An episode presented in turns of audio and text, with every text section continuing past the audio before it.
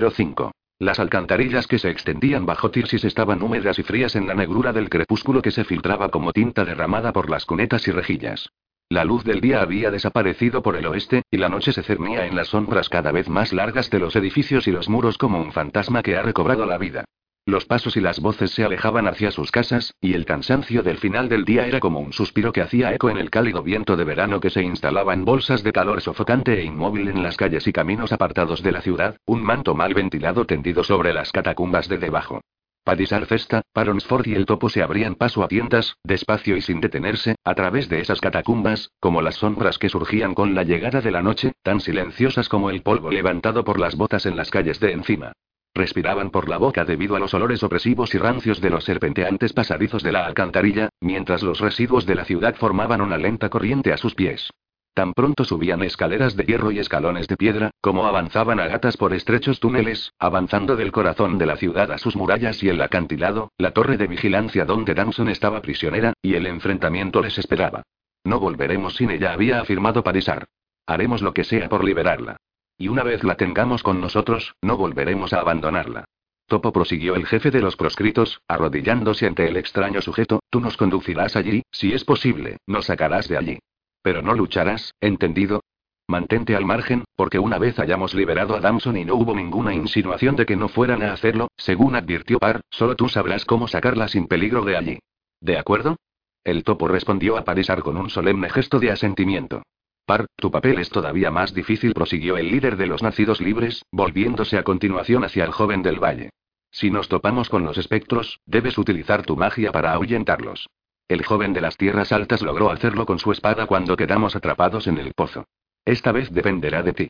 Yo no dispongo de medios para defenderme contra esos monstruos. Por lo tanto, muchacho, si nos encontramos con ellos, no titubees ni un instante. Par ya había previsto utilizar el cantar en esa misión, y enseguida dio su palabra a Padisar. Lo que no le prometió ni comentó fue que ya no estaba seguro de poder controlar la magia. Esta ya había demostrado que no era de fiar, que podía arrebatar ella sola una vida ejerciendo un poder que podía muy bien volverse contra él. Pero los temores que implicaba el reconocimiento de este peligro palidecían frente a sus sentimientos hacia Damson Rey.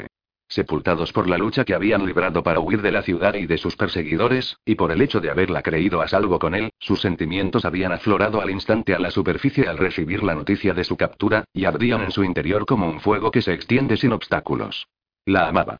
Tal vez la había amado desde el principio, pero sobre todo desde que recibiera su apoyo tras la muerte de Coltar.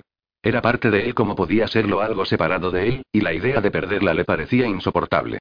Daría lo que fuera por volverla a ver ilesa. Lo daría todo. Si eso significaba exponerse a la furia de una magia que podía cambiarlo irrevocablemente, que hasta podía destruirlo, que así fuera. Si Rimerdalle tenía razón sobre quién y qué era, entonces no podía hacer nada por salvarse. No iba a asustarse de los riesgos que entrañaba la magia cuando la seguridad de Damson estaba en juego. Haría lo que debía hacer. Así pues, partieron, ambos convencidos de que valía la pena perderlo todo por Damson, conscientes de que podían perderlo todo. De pronto, las alcantarillas se dividieron ante ellos en estrechos y serpenteantes túneles, al tiempo que la oscuridad se hacía más intensa.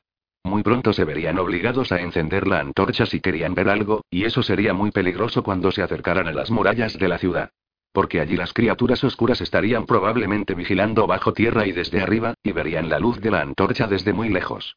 Continuaron a toda velocidad, eligiendo el topo con sus ojos de lince y sus sentidos infalibles el camino sin equivocarse, decidiendo qué senderos eran seguros y evitando aquellos en los que podía haber obstáculos.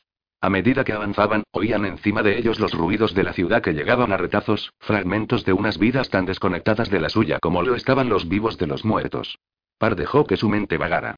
Por alguna razón sus pensamientos parecían sepultados bajo el risco sobre el que había sido construida Tirsis, apariciones invisibles a los ojos de las personas que habían sido en otro tiempo.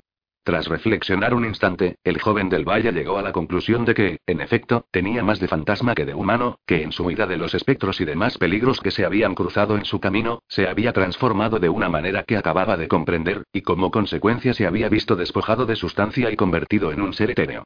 Ahora se movía en una existencia de fantasma, cada vez más aislado de amigos y familiares, atrapado en una maraña de magias que lo estaban desintegrando. Sabía que debía haber una forma de salvarse, pero por alguna razón no parecía capaz de descubrirla. Llegaron a una amplia confluencia de tuberías y aminoraron el paso tras la indicación de cautela del topo. Apretujados en un hueco del que arrancaba una escalera de piedra, cambiaron impresiones por última vez. La escalera conduce a una bodega que hay dentro del muro interior, dijo el topo. Tenía la nariz húmeda y brillante. De allí debemos subir a un pasillo, seguirlo hasta una entrada que lleva de nuevo afuera, cruzar otra puerta y recorrer otro pasillo hasta un pasadizo oculto que nos conducirá, a través de la torre de vigilancia, hasta donde se encuentra Damson. Miró a Parisar y a Par alternativamente. ¿Hay guardias de la Federación? inquirió Parisar. En todas partes respondió el topo, parpadeando. ¿Y espectros? En algún lugar de la torre. En algún lugar. Muy agudo dijo Parisar, dedicando a Par una sonrisa irónica. Echó hacia adelante sus grandes hombros. Está bien. Recordad lo que he dicho. Recordad lo que debéis y no debéis hacer. Miró a Par. Si yo caigo, sigue adelante, si puedes. Si no, dirígete a la cuenca de los aros de fuego y busca ayuda. Prométeme que lo harás. Par respondió con un gesto de asentimiento, pensando mientras lo hacía que la promesa era falsa, que nunca regresaría mientras Damson no estuviera a salvo, pasar a lo que pasara. Padisar se llevó la mano al hombro para colocarse bien las tiras que sujetaban el sable a la espalda, luego comprobó los largos cuchillos y la espada corta que llevaba sujetos al cinturón. La empuñadura de otro cuchillo largo asomaba por una bota. Todos estaban cuidadosamente envueltos en tela para evitar que el metal tintineara o reflejara la luz. Par llevaba solo la espada de Shannara y el topo no iba desarmado. Muy bien, adentro ordenó Padisar, levantando de nuevo la vista. Subieron en fila india las escaleras, encorvados bajo la piedra, abriéndose paso hacia la tenue luz que brillaba en lo alto. Ante ellos apareció una reja cuyas barras de hierro proyectaban un entramado de sombras sobre los escalones y sus cuerpos. Por encima de ella había silencio, un vacío total, hueco. Al llegar a la reja, el topo se detuvo para escuchar, ladeando la cabeza como un animal de caza o en peligro, luego alargó la mano y con una fuerza asombrosa la levantó casi sin hacer ruido. Sostuvo la reja con la cabeza mientras sus dos acompañantes se apresuraban a subir, él los siguió y la colocó con cuidado en su sitio. Se hallaban en una bodega que era una más de la serie de habitaciones intercomunicadas que se sucedían a ambos lados. En todas partes había provisiones amontonadas, cajas de armas, herramientas, telas y objetos variados, todo cuidadosamente etiquetado y apilado contra las gruesas paredes de piedra sobre camastros de madera.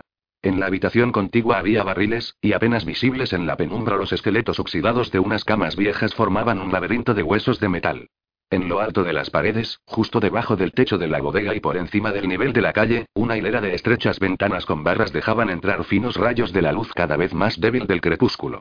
El topo los condujo por el laberinto de habitaciones del sótano, por entre las pilas de provisiones y la confusión de cajas hasta otro tramo de escaleras que conducían a una pesada puerta de madera.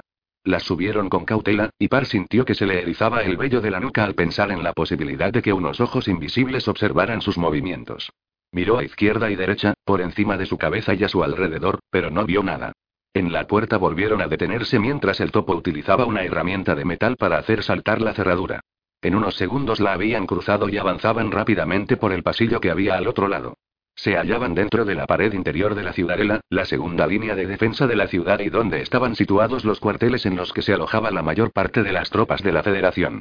El pasillo era estrecho y recto, y estaba lleno de puertas y ventanas por las que podía verlos cualquiera. Pero nadie se asomó en el tiempo que tardaron en llegar a la entrada que el topo buscaba, y ya habían cruzado otra puerta antes casi de que Par tuviera tiempo de respirar. Ahora se hallaban en un nicho oscuro que daba al patio abierto entre las murallas exterior e interior de la ciudad. Los soldados de la Federación, pálidas sombras en la creciente oscuridad, hacían guardia frente a las puertas y sobre las murallas. Parpadeaban luces en las ventanas de los dormitorios y en los garritos de vigilancia, así como en las almenas y las puertas. Se oían pies calzados con botas golpeando el suelo en medio del silencio, y voces que se levantaban sobre débiles murmullos. En alguna parte una piedra afilaba metal. Par sintió que se le encogía el estómago. De todas partes llegaban ruidos de actividad. Se pegaron a las sombras del nicho durante largo rato, escuchando y observando, esperando antes de intentar continuar. Par oía la respiración de Patisar, en cuclillas a su lado y apoyado contra la pared. Su propia respiración marcaba los rápidos latidos de su corazón. El hechizo del cantar se agitaba en lo más profundo de su pecho, allí donde tienen su origen las emociones, y se esforzó por controlarlo. Se sorprendió pensando de nuevo en lo que podría ocurrir si trataba de conjurar la magia. Estaba allí e iba a utilizarla, de eso estaba seguro. Pero si le obedecería o no, era otra cuestión, y de pronto se le ocurrió que si lo derrotaba convirtiéndolo en la criatura que Rimerdale le había advertido que era, ¿qué impediría que se volviera contra sus amigos? Damson, decidió. Damson y lo que ella significaba para él mantendrían la magia bajo control. De pronto el topo empezó a andar de nuevo, alejándose de la oscura entrada a lo largo de la piedra áspera de la gran muralla. Padisar lo siguió, y Par se sorprendió corriendo para alcanzarlos antes casi de que se diera cuenta de que los estaba siguiendo. Avanzaron despacio en la oscuridad, encogiéndose cuando la luz de las antorchas iluminaban en débiles conos su camino, tratando de fundirse con la piedra, de creerse invisibles. Los soldados de la Federación continuaban moviéndose ruidosamente a su alrededor, desagradablemente cerca, y a cada momento Par creía que habían sido descubiertos. Pero unos segundos más tarde estaban ante otra puerta, que estaba abierta, y cruzaron a la luz del otro lado. Un sorprendido soldado de la Federación apareció ante ellos, sosteniendo con naturalidad una pita entre las manos como si se dispusiera a montar guardia. Abrió la boca y durante un breve instante se quedó paralizado. Su indecisión le costó la vida. Padisar se abalanzó sobre él, le cubrió la boca con una mano y la hoja de un largo cuchillo destelló en la otra para a continuación desaparecer. Par vio los ojos del soldado muy abiertos por la sorpresa. Vio el dolor y luego el vacío. El soldado se desplomó en los brazos de Padisar como un muñeco de trapo. Soltó la pica y las manos rápidas del topo se apresuraron a atraparla antes de que cayera al suelo. En un pasillo de piedra y madera vieja iluminado por el fuego que parpadeaba en los extremos untados de brea de las antorchas colgadas de las paredes de argamasa, los intrusos permanecieron sin aliento e inmóviles con el soldado exánime a sus pies, escuchando atentos el silencio. Entonces Parisar cogió en brazos el cadáver, lo llevó de nuevo a las sombras del nicho y lo hizo rodar hasta que dejó de verse.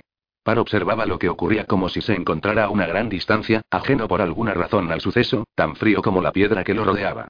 Trató de no mirar. Todavía oía los ruidos que había hecho el soldado al morir. Todavía veía la expresión de sus ojos. Recorrieron rápidamente el pasadizo, atentos a cualquier otro soldado que pudiera aparecer, a cualquier ruido que rompiera el silencio. Pero no se encontraron con ninguno más, y casi antes de que Par se diera cuenta habían cruzado una pequeña puerta forrada de hierro que apenas se veía desde el interior del nicho en sombras donde se hallaban. La puerta se cerró tras ellos, y se encontraron en una oscuridad tan absoluta como una noche sin luna. Par percibió el olor a madera y a polvo, y sintió la aspereza de las tablas bajo sus pies. Se detuvieron mientras el topo buscaba algo. A continuación, este frotó un pedernal una, dos veces y la débil llama de una vela emitió una luz trébula. Se hallaban en una especie de alacena de apenas medio metro cuadrado y repleta de víveres sueltos y escombros. El topo los apartó con cuidado haciendo un sitio en el fondo del cubículo, y a continuación se abalanzó contra la pared. Una parte que no se veía a simple vista retrocedió en forma de una pequeña puerta, abriéndose hacia adentro. Se apresuraron a cruzarla. Entre las paredes de piedra y los puntales de madera había un reducido espacio de techo tan bajo que Parisar se vio obligado a ponerse en cuclillas para no golpearse la cabeza. Levantó una de sus manazas para protegerse, y Par vio la sangre en su mano y de pronto sintió la proximidad de su propia muerte, como si los ojos del soldado muerto la hubieran vaticinado.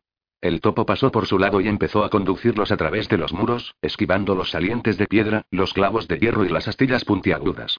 Las telarañas les rozaban la cara y los pequeños roedores correteaban chillando en la oscuridad que se extendía ante ellos.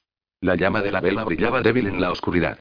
Empezaron a subir, descubriendo travesaños claveteados en los puntales y escalones excavados en la roca, una combinación de escaleras y rampas que ascendían serpenteantes entre los muros. Estaban en la torre y se abrían paso hacia la parte superior, la prisión de Damson. De vez en cuando oían voces amortiguadas. Cada vez hacía más calor y corría menos el aire, y Par empezó a sudar. El pasadizo se iba estrechando y Parisar tenía dificultades para recorrerlo. De pronto, el topo se detuvo en seco. El jefe de los proscritos y el joven del valle se quedaron también inmóviles, agazapados en la casi oscuridad, escuchando. Solo había silencio, pero Par percibió algo, la sensación de algo vivo que se movía al otro lado de las paredes. En su interior, el hechizo del cantar se agitó como un gato hambriento y su fuego ronroneó inquieto. Par cerró los ojos y se concentró para enmudecer el sonido. Lo que percibía al otro lado de la pared era la presencia de uno de los espectros. Sintió que se quedaba sin aliento cuando en su mente se formó la imagen de la criatura negra, una visión que resucitó su magia. La criatura se acercaba por un pasillo del interior de la torre, envuelta en su manto con capucha, tanteando el aire con dedos como tentáculos en busca de su presa. ¿Había advertido también su presencia? ¿Sabía que estaban allí? La magia siseó como una serpiente en el interior de Paronsford, elevándose en espiral, tensándose, aunando fuerzas. Parla cayó y no permitió que saliera. Era demasiado pronto. Demasiado pronto. El aire le susurraba al oído como si tuviera vida. Apretó los ojos y esperó.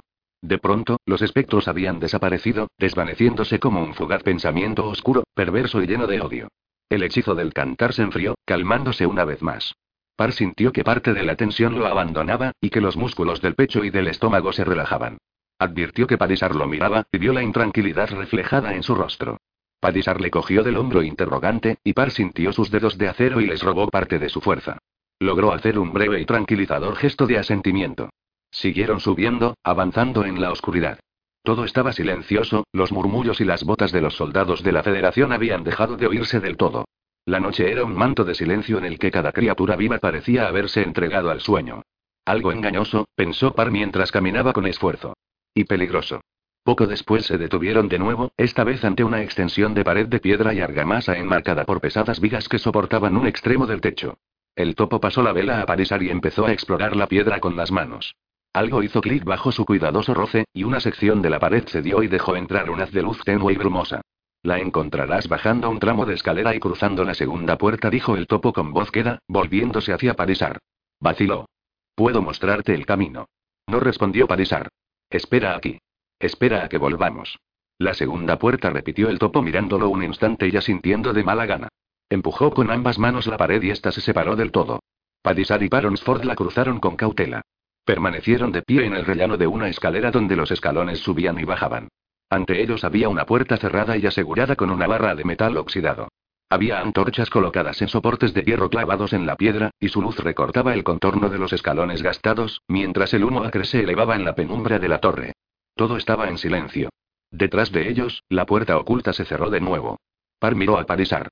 El hombre corpulento miraba a su alrededor con cautela. En sus ojos volvía a reflejarse la inquietud. Hizo un gesto negativo ante algo invisible. Empezaron a bajar con la espalda pegada contra la pared, atentos a cualquier ruido amenazador. Las escaleras giraban en espiral y los conos de luz de las antorchas apenas si se juntaban en las curvas.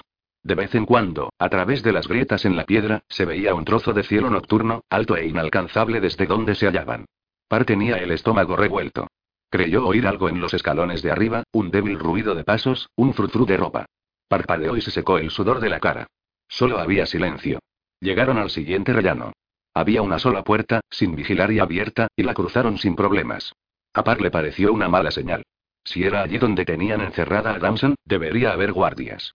Volvió a mirar a Parisar, pero el hombre corpulento miraba al frente, hacia un pasillo escasamente iluminado que se extendía hasta la prometida segunda puerta. Lo recorrieron deprisa, y mientras lo hacían, Par sintió de pronto que el hechizo del cantar cobraba de nuevo vida en su interior. Jadeó ante la brusquedad de su llegada, casi doblándose en dos por el calor que generaba, como la puerta de un horno al abrirse. Algo no iba bien. Agarró del brazo a Parisar. El hombre corpulento se volvió sobresaltado. Par dio un brinco al sentir un movimiento a sus espaldas, una presencia oscura. Los espectros. Estaban, y la puerta que había detrás de ellos se abrió con un crujido. Tres espectros envueltos en capas negras salieron por ella, unas figuras encorvadas y deformes dentro de su encubridor atuendo, con las armas brillando a la luz de las antorchas. Padisar desenvainó el sable y Par llevó la mano hacia la espada de Shannara, pero la retiró de golpe como si fueran brasas. Si la tocaba se quemaría, lo sabía. Padisar. exclamó. El hombre corpulento se volvió hacia la puerta que tenía a sus espaldas, pero esta también se abrió de par en par y aparecieron otros dos monstruos con capa negra. Ahora los dos extremos del pasillo estaban bloqueados, y Paronsford y Parisar Festa, atrapados. Topo. Maldijo Parisar, convencido de que los había traicionado. Pero Par no lo escuchó. Los investigadores corrieron tras ellos, y el hechizo del cantar retumbó en el grito de advertencia que soltó, llenando de cólera la torre. Lo envolvió como un ciclón, empujándolo contra un atónito Parisar. Luego se desintegró en llamaradas de fuego candente que lanzó hacia los espectros. Las figuras negras levantaron los brazos, pero la magia del cantar los recorrió y quedaron reducidos a cenizas. Par gritó, incapaz de contenerse, y el hechizo del cantar cruzó los muros como se desborda una presa, abriendo grietas en la argamasa y en la piedra. Padisar se apartó, luego cogió a Par desesperado y lo empujó con todas sus fuerzas a través de la segunda puerta, cerrándola de golpe detrás de ellos. Par cayó de rodillas sintiendo cómo el hechizo del cantar se apagaba una vez más. No, puedo respirar. Jadeó. Espectros, muchacho. ¿Qué te ocurre? ¿Qué pasa? Le preguntó Parisar, levantándolo del suelo. Par, desesperado, hizo un gesto negativo. La magia seguía evolucionando en su interior. De nuevo sustancial, no imaginaria. La magia de Brin, no la de Jair. Un fuego que no podía controlar, ardiendo sin llama, esperando, busca de Gramson. Exclamó, cogiendo a Parisar por los brazos, mientras recuperaba el aliento, sintiendo en su interior un enfriamiento que calmó su locura. Puede que esté allí, Parisar. Sácala. Llegaban gritos de todas partes, los gritos de los soldados de la Federación corriendo por las murallas y entrando en la torre de vigilancia. El hombre corpulento cogió a par de la túnica y tiró de él mientras corría por un pasillo bordeado de pesadas puertas de madera, todas cerradas con candado y atrancadas. Damson. Gritó Parisar, frenético. Detrás de ellos, al otro lado de la puerta por la que habían huido, Par creyó oír el susurro de las ropas de los espectros. Vienen. exclamó, sintiendo una vez más el calor del cantar. Damson. gritó Parisar Cesta. De detrás de una de las puertas les llegó una respuesta apagada. Soltando a Par, el jefe de los proscritos siguió corriendo, llamando a gritos a su hija. La respuesta se oyó de nuevo, él se detuvo dando un patinazo, y levantó y bajó el sable derribando una de las puertas. Se oyeron gritos en una escalera situada en el otro extremo del pasillo. Padisara corrió la puerta con golpes discordantes, luego bajó el brazo y derribó de un empujón lo que quedaba. La puerta se abrió hacia adentro y Padisar desapareció en el interior. Par corrió hasta el umbral y se detuvo. Padisar volvía a estar de pie, ensangrentado y aturdido, y Damson Rey lo abrazaba, con el pelo pelirrojo polvoriento y enmarañado, y la cara pálida y manchada. Sus ojos eran puro fuego cuando se encontraron con los del joven del valle. Par susurró, y corrió a abrazarlo. En el pasillo, a sus espaldas, se oía el ruido de hombres armados. Par se volvió para enfrentarse a ellos, pero Parisar Cesta se adelantó y en un instante estuvo en el pasillo. Siguió el espeluznante sonido de las armas al chocar. Par. Exclamó el hombre corpulento. Llévatela de aquí, deprisa. Sin pensárselo, Par agarró a Damson del brazo y la obligó a cruzar la puerta. Padisar se encaró a un grupo de soldados de la Federación, pero en la escalera del otro extremo aparecieron más. El jefe de los proscritos hizo retroceder a los que iban delante y se volvió furioso. Maldita sea, chico, corre. Recuerda nuestro pacto. De pronto, los soldados volvieron a abalanzarse sobre él, y Padisar se encontró luchando por salvar la vida. Dos cayeron, luego otro, pero había más para reemplazarlos. Demasiados, pensó Par. Demasiados para hacerles frente. Sintió que se le encogía el pecho. Debía ayudar a su amigo, pero eso significaba recurrir al cantar, al fuego que no podía controlar. Significaba ver a esos hombres hechos pedazos. Significaba exponerse a que Padisar también fuera hecho pedazos. Y había dado su palabra al hombre corpulento. Padisar oyó a Damson susurrar a su oído, y vio que echaba a correr hacia el hombre corpulento. La agarró al instante y la hizo retroceder, alejándola de la lucha. Había tomado una decisión. Par. Gritó ella furiosa, pero él respondió con un gesto negativo. Llegaron a la puerta cerrada. ¿Habría espectros al otro lado? Par no los oía. No oía nada aparte de la lucha que se libraba detrás de él. No podemos abandonarlo. exclamó Damson. Tenemos que hacerlo, repuso el joven del valle, tirando de ella. Ante él estaba la puerta de madera, abrumadora y silenciosa, ocultando lo que había detrás. Se preparó y conjuró el hechizo del cantar, porque esta vez no tenía otra opción. La magia acudió impaciente. Por favor, suplicó, déjame mantener el control solo por esta vez. Abrió de par en par la puerta, dispuesto a arrojar la magia candente y letal hacia el pasillo del otro lado. El silencio salió a recibirlo. La luz de la luna se filtraba por las grietas de las paredes derrumbadas y el suelo estaba cubierto de escombros. El pasillo estaba vacío. Lanzó una última mirada a Parisar Cesta, que estaba en pleno combate, un solitario muro de contención contra el aluvión de soldados de la Federación que trataban de abrirse paso hacia ellos. Padisar no tenía nada que hacer, lo sabía. Había sido una trampa desde el principio. Y la trampa estaba a punto de cerrarse. Pero aún estaba a tiempo de salvar a Damson. Costara lo que costase, tal como habían acordado. Manteniendo a Damson sujeta por el brazo, se precipitó hacia el pasillo vacío, dejando atrás a Parisar Cesta. 06. Cruzaron la puerta de la escalera y salieron al rellano en breves segundos. Del pasillo que quedó a sus espaldas, donde Parisar contenía a los soldados de la Federación, les llegaban ruidos confusos y voces furiosas. Par se volvió y cerró de una patada la puerta de la torre. ¿Por dónde ahora?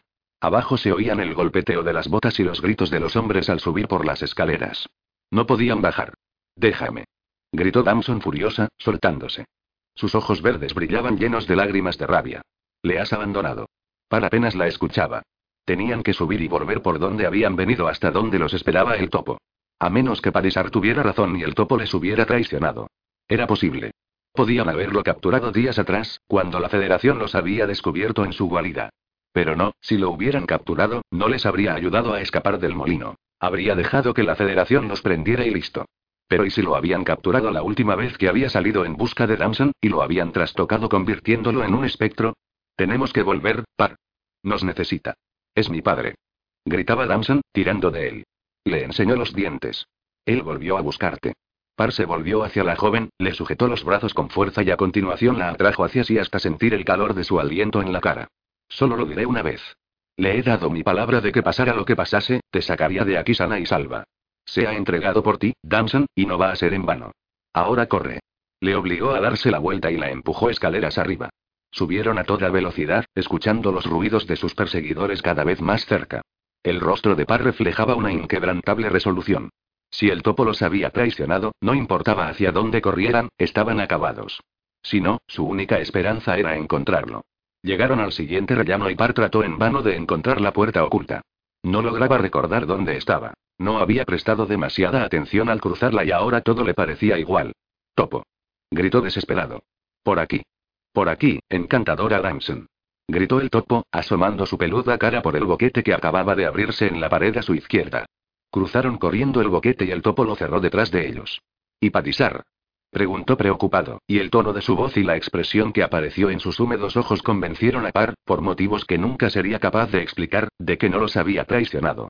Lo han capturado, respondió el joven del valle, obligándose a mirar a la cara de Gramson. La muchacha desvió los ojos al instante. Pues salgamos de aquí, apremió el topo, sosteniendo la vela en alto mientras se escurría delante de ellos para mostrarles el camino. Deprisa. Volvieron a los muros de la torre recorriendo el serpenteante camino en la oscuridad, escuchando los gritos de los soldados que se filtraban por la piedra en una apagada cacofonía. Llegaron hasta la alacena y se apresuraron a pasar al pasillo del otro lado.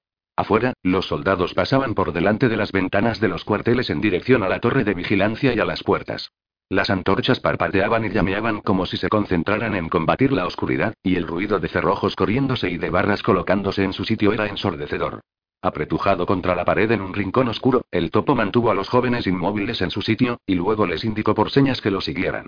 Agachados, echaron a correr por el pasillo hasta la puerta por la que habían entrado y salieron al patio de afuera. Se había hecho de noche, y la luna y las estrellas estaban escondidas tras las nubes que flotaban bajas y oscuras sobre el acantilado. El fuego proyectaba su luz humeante con escaso efecto a través de la oscuridad. Por todas partes había figuras arremetiendo, pero era imposible ver sus caras. Por aquí dijo el topo con voz ronca. Torcieron a la izquierda y siguieron el muro a todo correr, porque los demás también corrían.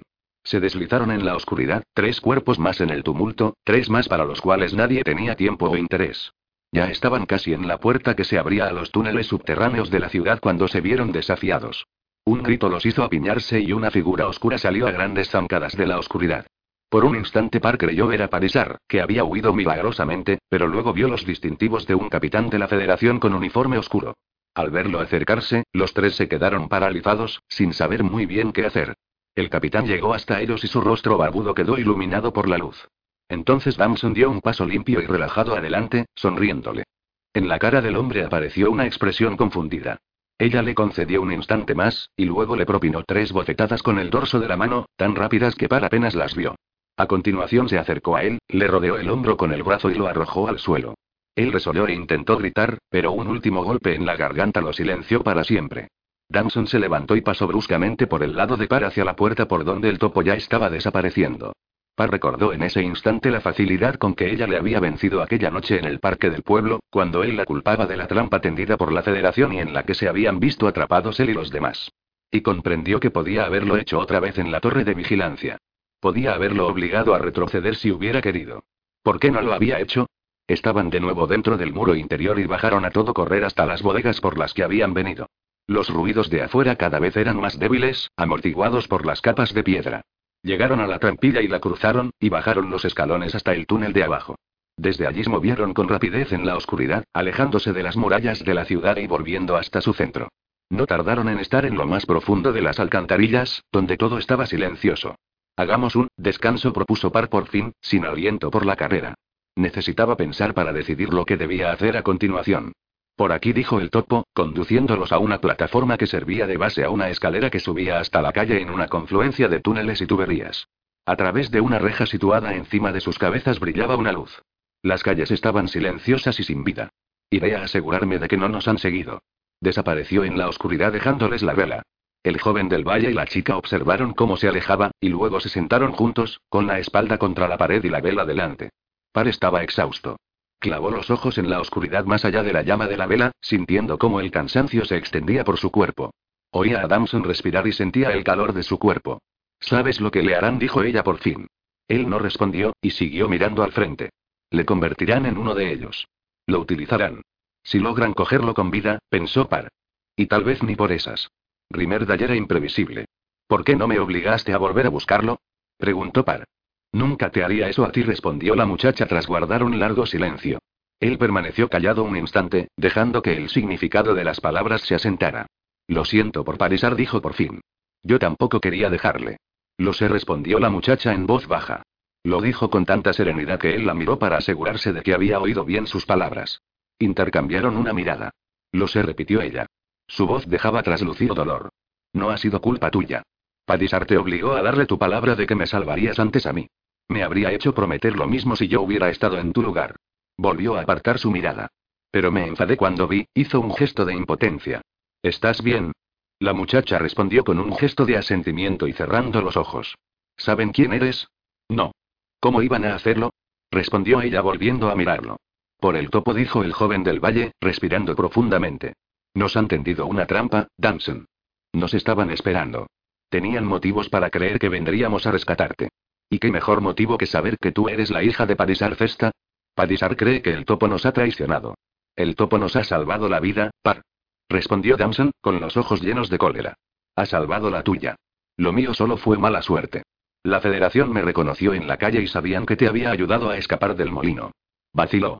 Eso también fue una trampa, ¿no? Sabían, volvió a hacer una pausa, sin saber a dónde iba a ir a parar. Puede haber sido el topo, insistió Par. Pudieron cogerlo cuando fue a buscarte. O antes. ¿Y por qué iba a ayudarnos luego? Si él no nos hubiera sacado de la torre, la federación nos tendría prisioneros. Lo sé. También lo he pensado. Hizo un gesto de impotencia. Pero nos encuentran en todas partes, Damson. ¿Cómo pueden hacerlo? Los espectros parecen tener oídos en todas las paredes. Es insidioso. A veces tengo la impresión de que no podemos confiar en nadie. No podemos, Par respondió la muchacha, esbozando una amarga sonrisa. Ya no podemos. ¿No te has dado cuenta? Solo estamos tú y yo. ¿Y acaso podemos confiar el uno en el otro? El joven del valle la miró sorprendido. La tristeza le había inundado los ojos, y ella extendió los brazos y lo rodeó, atrayéndolo hacia sí. Lo siento, dijo, y él se dio cuenta de que lloraba. Creí que te había perdido para siempre, susurró él con la cabeza hundida en su pelo. Notó que ella hacía un leve gesto de asentimiento. Estoy tan cansado de todo esto. Solo quiero que se acabe. Permanecieron abrazados en silencio, y Par se concentró en el tacto de su piel, cerró los ojos y dejó que el cansancio lo abandonara. De pronto deseó estar de nuevo en el valle, volver de nuevo a su casa y su familia, a su antigua vida, y que Cortar estuviera vivo y nada de todo eso hubiera ocurrido. Deseó empezar de nuevo. Entonces no estaría tan impaciente por partir en busca de Ayanon, ni se apresuraría en emprender la búsqueda de la espada de Shannara, y no caería en la trampa de creer que su magia era un don. Pensó entonces hasta qué punto el cantar había formado parte de él en otro tiempo y cuán ajeno le parecía ahora. Había vuelto a escapar de su control cuando lo había invocado en la torre. A pesar de su mentalización, de sus esfuerzos. Podía decir siquiera que lo había invocado o más bien había acudido de motu propio al advertir la presencia de los espectros, en cualquier caso, no le cabía la menor duda de que había hecho lo que había querido, arrojándose como un cuchillo para hacer los pedazos. Par se estremeció al recordarlo.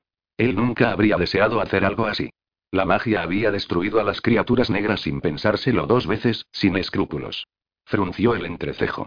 No, no había sido la magia, sino él. Él los había destruido.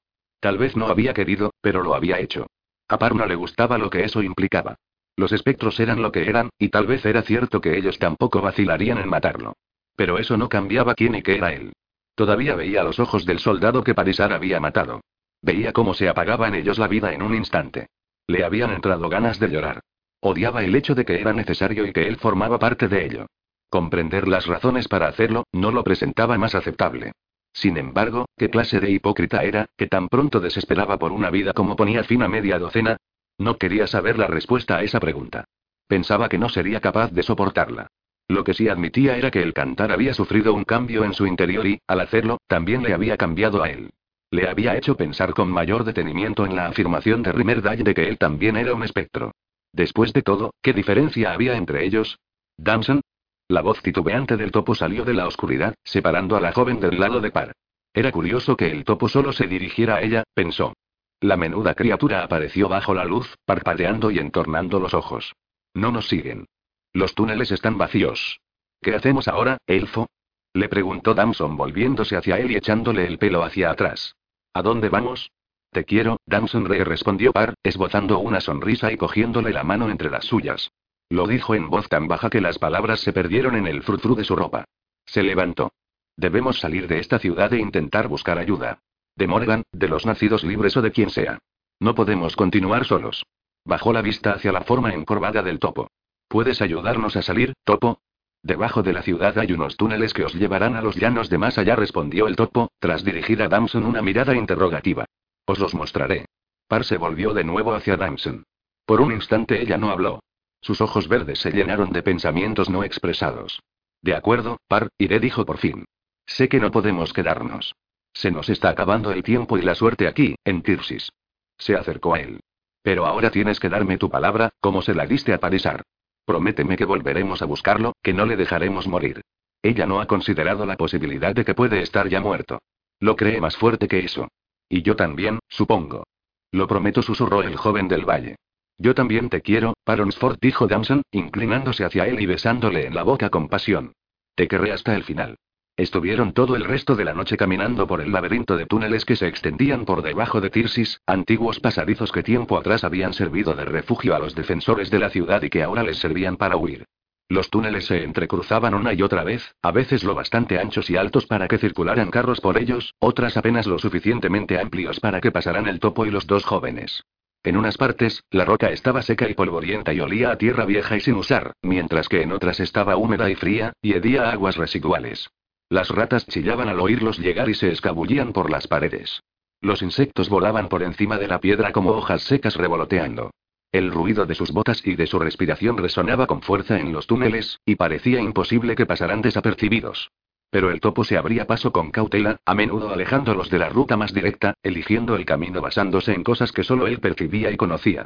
No hablaba. Iba delante de ellos a través de su silencioso mundo infernal como el espectro hechizado en que se había convertido. De vez en cuando se paraba a mirarlos, o a examinar algo que encontraba en el suelo del túnel, o a considerar la oscuridad que los cercaba, distante y absorto en sus reflexiones. Par y Damson se detenían con él y esperaban observándolo, preguntándose en qué pensaba. Nunca hablaban. Par deseaba hacerlo, pero al ver que Damson creía prudente guardar silencio, se convenció de que debía seguir su ejemplo. Por fin llegaron a un lugar donde la oscuridad era interrumpida por un brumoso resplandor plateado. Se abalanzaron hacia él cruzando una cortina de viejas telarañas y polvo, y subiendo con dificultad por una rampa de roca que se estrechaba conforme avanzaban hasta que tuvieron que doblarse en dos. Más adelante les cortaron el paso unos matorrales tan espesos que el topo se vio obligado a utilizar un cuchillo largo que había logrado esconder en su cuerpo peludo para abrirse paso. Apartando a empujones las ramas cortadas, los tres avanzaron a gatas a través de la última parte del follaje encubridor y salieron a la luz. Se levantaron y miraron a su alrededor. Las montañas que protegían el risco sobre el que se erigía la ciudad de Tirsis se alzaban detrás de ellos, un muro negro irregular contra la luz del amanecer al oeste, la sombra de sus picos extendiéndose como una oscura mancha hacia el norte y el oeste a través de los llanos hasta desaparecer entre los árboles de los bosques del otro lado. El aire era caliente y olía a hierba seca a causa del sol estival. Los pájaros cantaban desde su escondite en los árboles, y las libélulas volaban sobre pequeños charcos de agua llenos de hierbajos, formados por las corrientes que brotaban de las rocas a sus espaldas. Estamos fuera, dijo Par en voz baja, mirando a Damson y esbozando una sonrisa, que ella le devolvió. Se volvió hacia Topo, que parpadeaba indeciso bajo la luz desconocida. Gracias, Topo dijo, y dejándose llevar por un impulso, le tendió su mano. Gracias por todo. De nada respondió el topo arrugando la cara y parpadeando más deprisa. Después levantó una mano vacilante, rozó la de par y la retiró. Ahora tenemos que separarnos, dijo Damson acercándose al topo, arrodillándose ante él y abrazándolo. Ve a un lugar seguro, topo. Bien lejos de las criaturas negras. Permanece escondido hasta que volvamos. Siempre, encantadora Damson. Siempre por ti respondió el topo levantando los brazos y acariciando con sus manos arrugadas los delgados hombros de la joven. Entonces ella deshizo el abrazo y el topo le acarició la cara con delicadeza. Par creyó ver lágrimas en los ojos brillantes de la menuda criatura. Luego el topo se volvió y desapareció de nuevo en la oscuridad. Lo siguieron con la mirada un instante, y después intercambiaron una inquisitiva mirada. ¿Por dónde? Preguntó Par. Es cierto, dijo Damson, esbozando una amplia sonrisa. No sabes dónde está la cuenca de los aros de fuego, ¿verdad? A veces se me olvida, pareces formar parte de todo esto. Cuesta recordar los tiempos en que no tenías que cuidar de mí, ¿eh? Respondió el joven del valle, correspondiendo a su sonrisa. Yo no me quejo. ¿Y tú? inquirió la muchacha, dirigiéndole una inquisitiva mirada. Par se acercó a la joven y la abrazó un instante. No dijo nada. Se limitó a rodearla con los brazos, con la mejilla apoyada en su pelo castaño rojizo y los ojos cerrados. Pensó en todo lo que habían pasado juntos, en cuántas veces sus vidas habían estado en peligro y en cuán peligrosos habían sido sus viajes. Habían recorrido tan poca distancia para llegar tan lejos. Pensó. Habían descubierto tantas cosas en tan poco tiempo. ¿Sabes? inquirió Par, todavía abrazándola, mientras le acariciaba la espalda trazando pequeños círculos. A veces me da la impresión de que siempre estoy asustado. Estoy asustado desde que Colta y yo dejamos por primera vez Barfleet, hace ya muchas semanas. Todo lo que ocurre, parece que se cobra su precio. Nunca sé lo que voy a perder a continuación, y no soporto esa sensación. Pero lo que más me asusta, Damson Re, es la posibilidad de perderte a ti. Estrechó el abrazo. ¿Qué dices tú? Le preguntó. La respuesta de Damson fue abrazarlo a su vez. Después caminaron en el transcurso de las primeras horas de la mañana sin apenas decirse gran cosa, dejando atrás la ciudad de Tirsis en dirección norte a través de los llanos, hasta los umbrales cubiertos de bosque de los dientes del dragón. Cada vez hacía más calor, los cristales del rocío de la noche dejaron de brillar con la salida del sol y la humedad se secó, convirtiéndose en las primeras motas de polvo. Durante largo rato no vieron a nadie, luego solo a vendedores y a familias que salían de sus granjas para ir al mercado de la ciudad. Par se sorprendió pensando de nuevo en su tierra, en sus padres y en Coltar, pero daba la impresión de que todo había ocurrido hacía mucho tiempo. Podía desear que las cosas no hubieran cambiado y que todo lo ocurrido desde su encuentro con Cogiline no hubiera sucedido, pero sabía que era lo mismo que desear que el día se convirtiera en noche y el sol en la luna.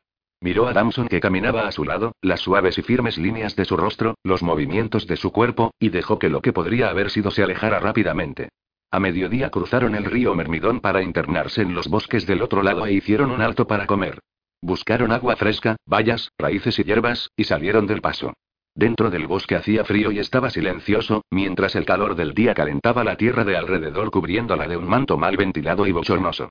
Después de comer decidieron dormir un rato, cansados de sus esfuerzos de la noche anterior y deseando sacar el máximo partido de su refugio. Estaban a solo unas horas del desfiladero de Kenon, según dijo Damson, y de ahí cruzarían los dientes del dragón hasta el valle donde en otro tiempo se había erigido Paranor.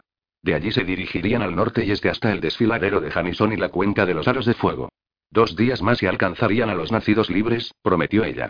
Pero durmieron más tiempo de lo que habían previsto, arrullados por el fresco y el relajante ruido del viento soplando entre los árboles, y era casi de noche cuando se despertaron. Se levantaron y partieron enseguida, impacientes por recuperar el máximo tiempo posible. Si había salido la luna podrían cruzar el desfiladero de noche. De lo contrario, tendrían que esperar a la mañana siguiente. En cualquier caso, se propusieron llegar al desfiladero de Kenon antes de que se hiciera de noche. Avanzaron deprisa y sin detenerse por entre los pesados grupos de arbustos y hierbas altas de aquellos bosques transitables y espaciosos, sintiéndose descansados y en forma después de dormir. El sol avanzaba hacia el oeste, escondiéndose detrás de los árboles hasta convertirse en una brillante llama de oro y carmesí a través de la pantalla de hojas y ramas. La luna apareció en el cielo azul y despejado, y los pájaros diurnos empezaron a enmudecer ante la llegada de la noche. Par se sintió tranquilo por primera vez en muchos días, en paz consigo mismo. Le tranquilizaba estar fuera de Tirsis, lejos de sus alcantarillas y bodegas, libre del confinamiento de sus muros, a salvo de las criaturas que lo habían acosado. Miraba a Damson y sonreía al hacerlo. Pensó en Parisar e intentó ahuyentar la tristeza. Sus pensamientos corrían entre los árboles y por la alfombra de flores del suelo como pequeñas criaturas jugando. Dejó que vagaran por donde quisieran, contento de darles rienda suelta. Ni una sola vez se le ocurrió pensar que podía ser prudente borrar sus huellas. El crepúsculo ardía como un fuego a través de los llanos que se extendían a los pies de Tirsis a medida que el día avanzaba hacia la noche y empezaba a remitir el calor.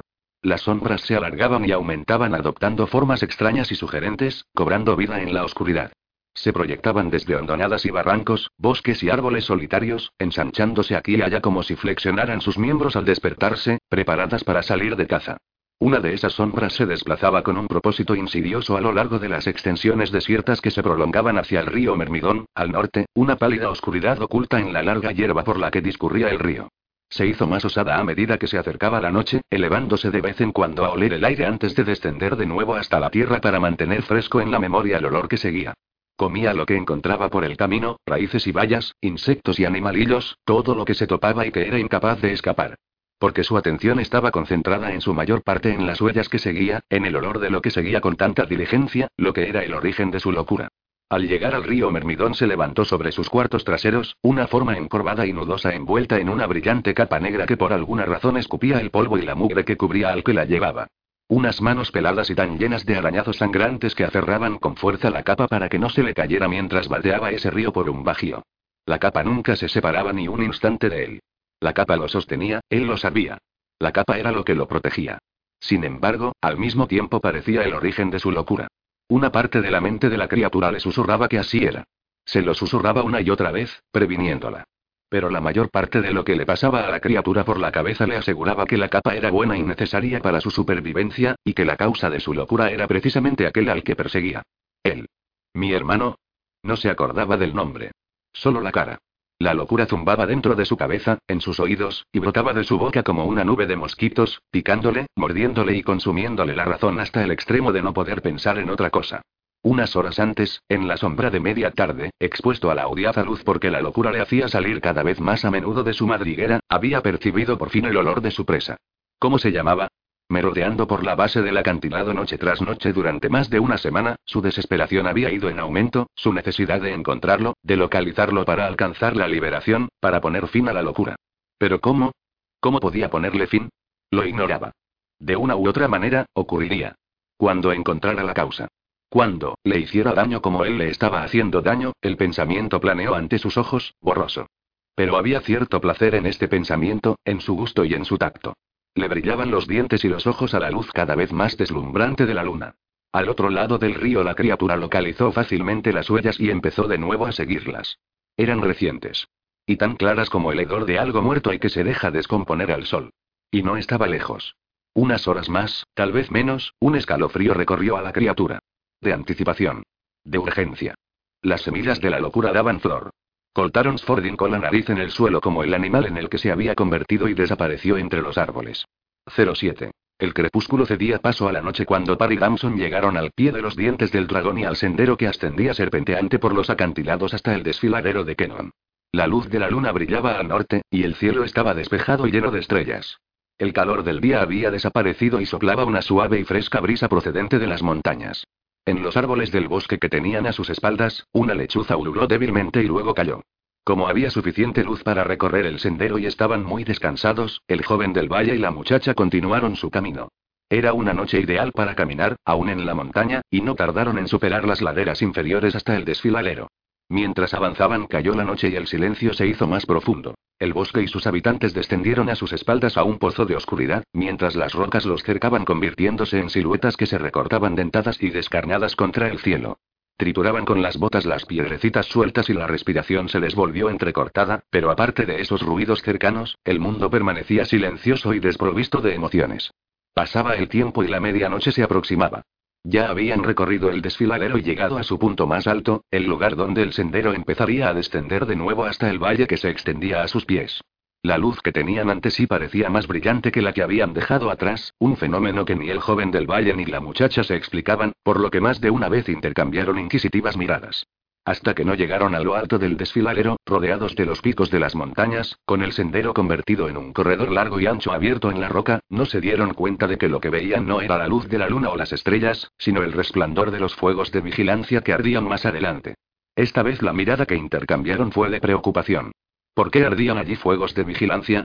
¿Quién los había encendido? Caminaron con mayor cautela, pegándose a la pared oscura del desfiladero, parándose a menudo a escuchar, intentando averiguar lo que les esperaba. Así y todo, estuvieron a punto de no ver a los guardias apostados en una cuesta a un centenar de pasos, desde donde podían ver bien a todo el que tratara de cruzar. Los guardias eran soldados y llevaban uniformes de la Federación. Par y Damson se perdieron al instante entre las sombras, fuera de su vista. ¿Qué hacen aquí?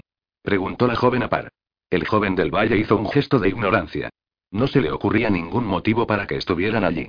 Los nacidos libres no estaban cerca del desfiladero de Kenon. La cuenca de los aros de fuego quedaba bastante más al este. Al otro lado solo estaba el valle, y nunca había habido nada en el valle, no había habido nada desde, su mente se paralizó y sus ojos se abrieron como platos. Desde que Paranor había desaparecido. Respiró profundamente y contuvo el aliento, recordando la misión que Ayanon había encomendado a Walker Bo. Era posible que Walker hubiera. Dejó el pensamiento suspendido en el aire. No se permitió terminarlo. Sabía que estaba sacando conclusiones precipitadas, que la presencia de los soldados en el desfiladero podía deberse a innumerables razones. Sin embargo, algo en su interior le decía que tenía razón. Que los soldados estaban allí porque Paranor había sido restituido. Se agachó rápidamente junto a Damson. Ella se sorprendió al ver la excitación reflejada en sus ojos. Damson dijo en voz baja. Tenemos que pasar por delante de estos guardias, o al menos, su mente funcionaba a toda velocidad. O al menos tenemos que llegar hasta las rocas para ver qué hay al otro lado, en el valle. ¿Podemos hacerlo? ¿Hay otro camino? Hablaba tan deprisa que se le mezclaban las palabras. Walker Bo, estaba pensando. El tío oscuro. Casi lo había olvidado, había dejado de contar con él desde que se habían separado en el cuerno del infierno. Pero Walker era imprevisible. Y Allanon había creído en él, al menos lo bastante para encomendarle la misión de restituir Paranor. Maldición. El corazón de la tía tan deprisa que parecía que brincaba en su pecho. Y sí. Sígueme, dijo Damson, tocándole su brazo y haciendo que se sobresaltara. Volvieron sobre sus pasos por el desfiladero hasta llegar a una abertura en las rocas de la que arrancaba un sendero estrecho. Despacio, empezaron a subir por él. El sendero serpenteaba, a veces doblándose sobre sí mismo, a veces tan empinado que tenían que avanzar a cuatro patas y darse impulso agarrándose a las rocas y matorrales. Los minutos pasaban y seguían su ascensión, sudando copiosamente ahora, respirando por la boca, sintiendo que empezaban a dolerles los músculos. Parno preguntó a dónde iban. Esas montañas habían sido durante años el bastión de los nacidos libres. Nadie las conocía mejor que ellos. Damson sabía muy bien lo que se hacía. Por fin el sendero se allanó de nuevo, y más adelante torció hacia el resplandor de los fuegos de vigilancia. Estaban en los picos, muy por encima del desfiladero. El viento soplaba frío y con fuerza allí, y los ruidos eran amortiguados. Siguieron avanzando a gatas mientras las rocas a cada lado daban paso a un estrecho risco.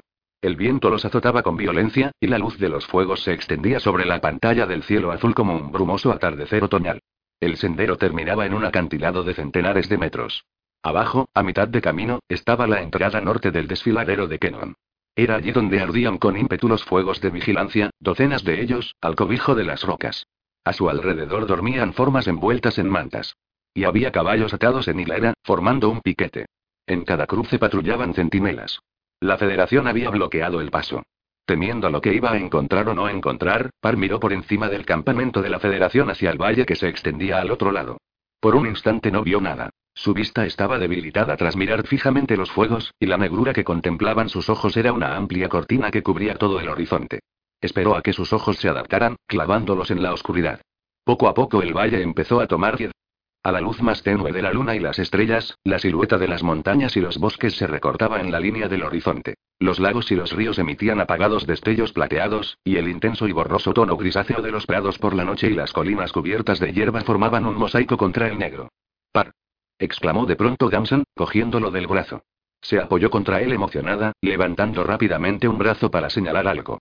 Y allí estaba Paranor. Ella lo había visto primero, a lo lejos en el valle, bañado en la luz de la luna y alzándose en el centro de una gran elevación. Par se quedó sin aliento y se echó hacia adelante, asomándose todo lo que pudo por el borde del precipicio para asegurarse de que no era un engaño, ni un error, no. No se equivocaba. Era, en efecto, el alcázar de los druidas, que había regresado del tiempo y de la historia, de sueños de lo que podría haber sido el mundo de los hombres. Par todavía no acababa de dar crédito a sus ojos. Nadie con vida había visto Paranor. El mismo Par solo había cantado canciones sobre él, imaginándoselo a partir de las historias que había oído, de las historias de generaciones de Onsford que llevaban mucho muertos.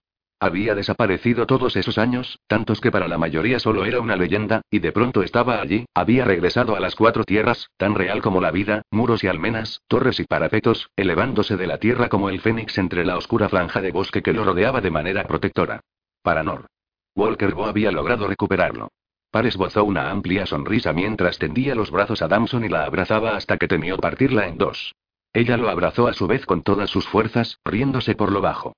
Luego se separaron, miraron por última vez la oscura silueta del castillo y retrocedieron a lo largo del risco hasta el abrigo de las rocas. ¿Lo has visto? preguntó Par cuando volvieron a estar a salvo. La abrazó una vez más. Walker lo ha conseguido. Ha recuperado Paranor. Damson, está ocurriendo. Los encargos que Allanon nos dio están cumpliéndose. Si yo tengo realmente la espada de Shannara, y si Wren ha encontrado a los elfos. Se contuvo. Me pregunto qué habrá sido de Wren. Ojalá supiera algo más, maldita sea. ¿Y dónde está Walker? ¿Crees que está allí abajo, en el castillo? Por eso la Federación ha bloqueado el paso, para mantenerlo encerrado allí dentro.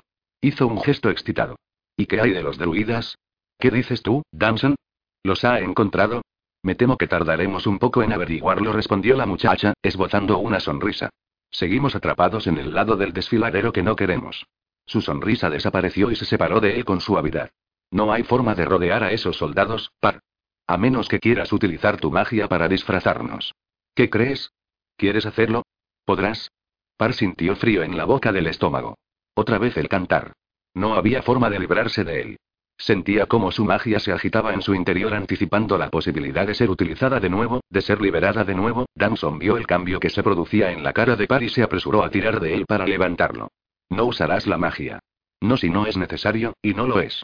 Podemos ir por otro camino, hacia el este, por debajo de las montañas, y luego hacia el norte, cruzando el río Rap. Es un poco más largo, pero igual de seguro. El joven del valle hizo un gesto de asentimiento, sintiendo un inmenso alivio.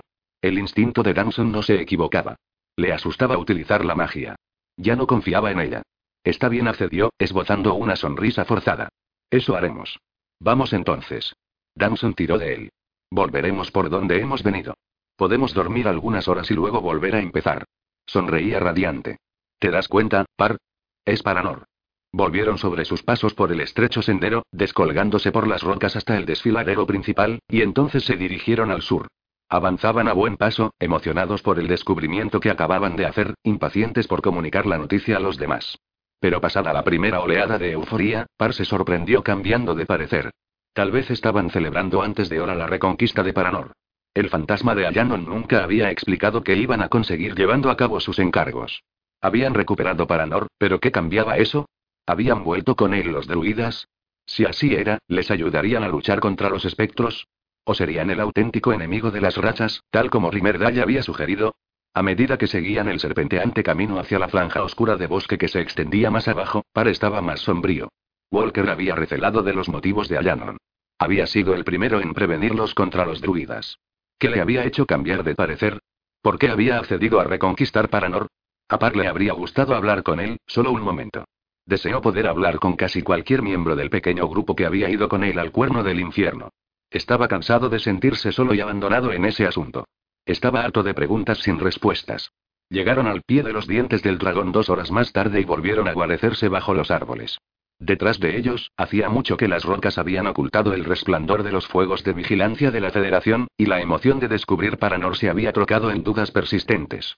Par guardaba para sí sus pensamientos, pero la mirada que Danson le dirigía de vez en cuando le indicaba que no se dejaba engañar por su silencio. Par tenía la sensación de que estaban tan unidos y se conocían tan bien que no necesitaban las palabras para comunicarse. Danson podía leer sus pensamientos. Sabía lo que estaba pensando, lo leía en sus ojos. Cuando se internaron en el bosque, ella se puso a la cabeza, torció hacia el este siguiendo la base de las montañas y lo guió a través de la maleza más espesa hasta donde los árboles empezaban a dispersarse y había claros surcados de pequeños arroyos y cubiertos de hierba en los que acampar. La noche estaba llena de pequeños y delicados ruidos, que transmitían una sensación de bienestar que ningún depredador osaba perturbar. El viento había cesado y el aliento se helaba al andar. La luna había desaparecido tras el horizonte, dejándolos con la luz de las estrellas para mostrarles el camino. No habían caminado mucho, algo más de un kilómetro, cuando Damson se detuvo en un claro cubierto de hierba junto a una pequeña fuente para descansar. Unas horas, dijo la muchacha. Se pondrían de nuevo en camino antes del amanecer. Se envolvieron en las mantas que les había proporcionado el topo de uno de sus escondites subterráneos y se tendieron uno junto al otro en la oscuridad, mirando los árboles. Par colocó la espada de Shannara en el interior del codo, el largo de esta descansando contra su cuerpo, preguntándose para qué servía su talismán y cómo podría averiguarlo. En lo más recóndito de su mente seguía cuestionándose si era realmente lo que creía que era. Creo que es bueno, dijo Damson antes de que se quedara dormido. No creo que debas preocuparte. Él no estaba seguro de qué hablaba, y aunque se sintió tentado de preguntarle, se abstuvo. Cuando Par se despertó, seguía siendo de noche. El amanecer era un débil brillo plateado hacia el este, apenas visible a través de las copas de los árboles.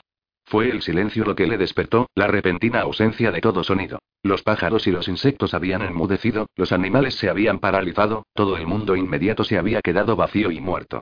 Pero fue el silencio lo que había interrumpido su sueño, y de pronto le asaltó la idea de que ningún sueño podía ser más espeluznante. El claro estaba cubierto de sombras, profundos charcos que la humedad formaba al posarse. La oscuridad flotaba como humo en el aire, y entre los árboles había un indicio de niebla.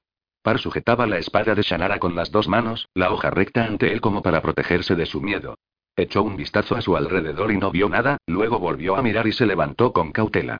Danson ya estaba despierta y se levantaba con ojos somnolientos, conteniendo un bostezo.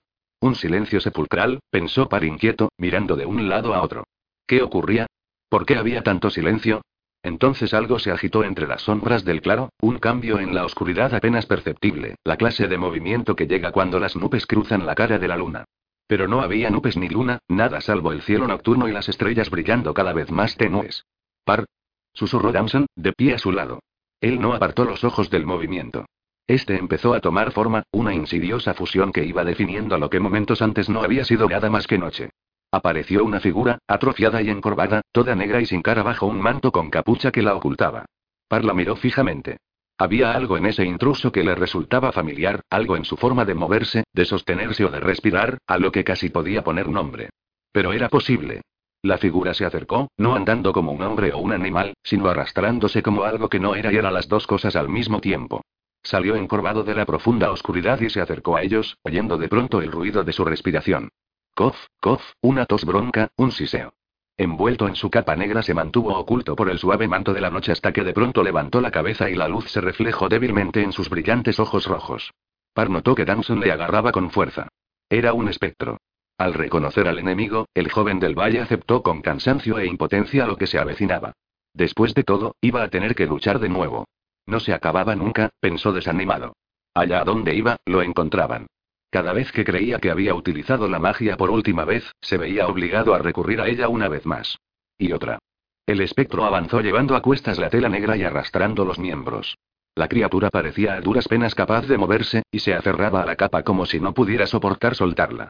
La capa también era extraña, de un negro brillante y limpia como una tela nueva a pesar del aspecto harapiento y sucio de la criatura que la llevaba. Par sintió como el hechizo del cantar empezaba a despertar de forma espontánea en su interior, elevándose por su cuenta, llenándole el corazón de un fuego insaciable. Lo dejó salir sabiendo que era inútil tratar de contenerlo, dándose cuenta de que no tenía otra elección. Ni siquiera intentó buscar un modo de huir del claro. Después de todo, correr era inútil. El espectro los seguiría. No cesaría hasta que lo detuvieran. Hasta que él lo matara. Hizo una mueca y pensó, otra vez no. Al recordar la cara de ese soldado en la atalaya, al ver todas las caras de todos los muertos de todas las luchas, la criatura se detuvo. Sacudió la cabeza dentro de la capa con violencia, como acosada por demonios que solo él podía ver. Hizo un ruido. Podía haber estado llorando. Luego levantó la cabeza hacia la luz, y Paronsford sintió que el mundo se hundía a sus pies. Estaba viendo a Coltar. Devastada, deforme, magullada y sucia, pero la cara que tenía ante él seguía siendo la de Coltar. Por un instante creyó que se había vuelto loco. Oyó a Damson soltar un grito de incredulidad, advirtió que retrocedía sin querer un paso, y vio a su hermano abrir los labios en un torcido esfuerzo por hablar. Par. Lo oyó preguntar.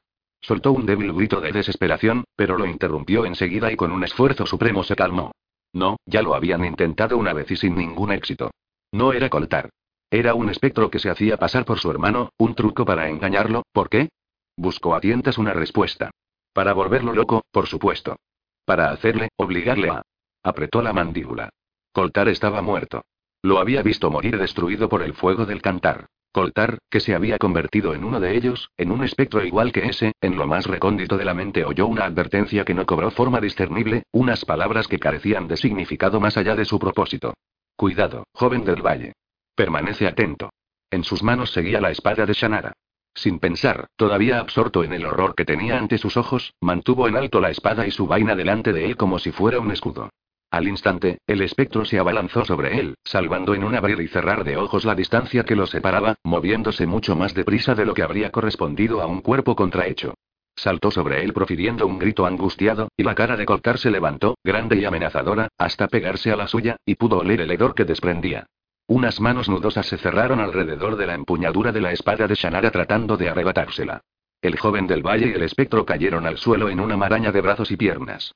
Par oyó a Damson gritar, y se apartó de ella rodando por el suelo, luchando por recuperar la espada. Desplazó las manos de la funda al pomo e intentó hacer palanca, doblar la espada hasta liberarla.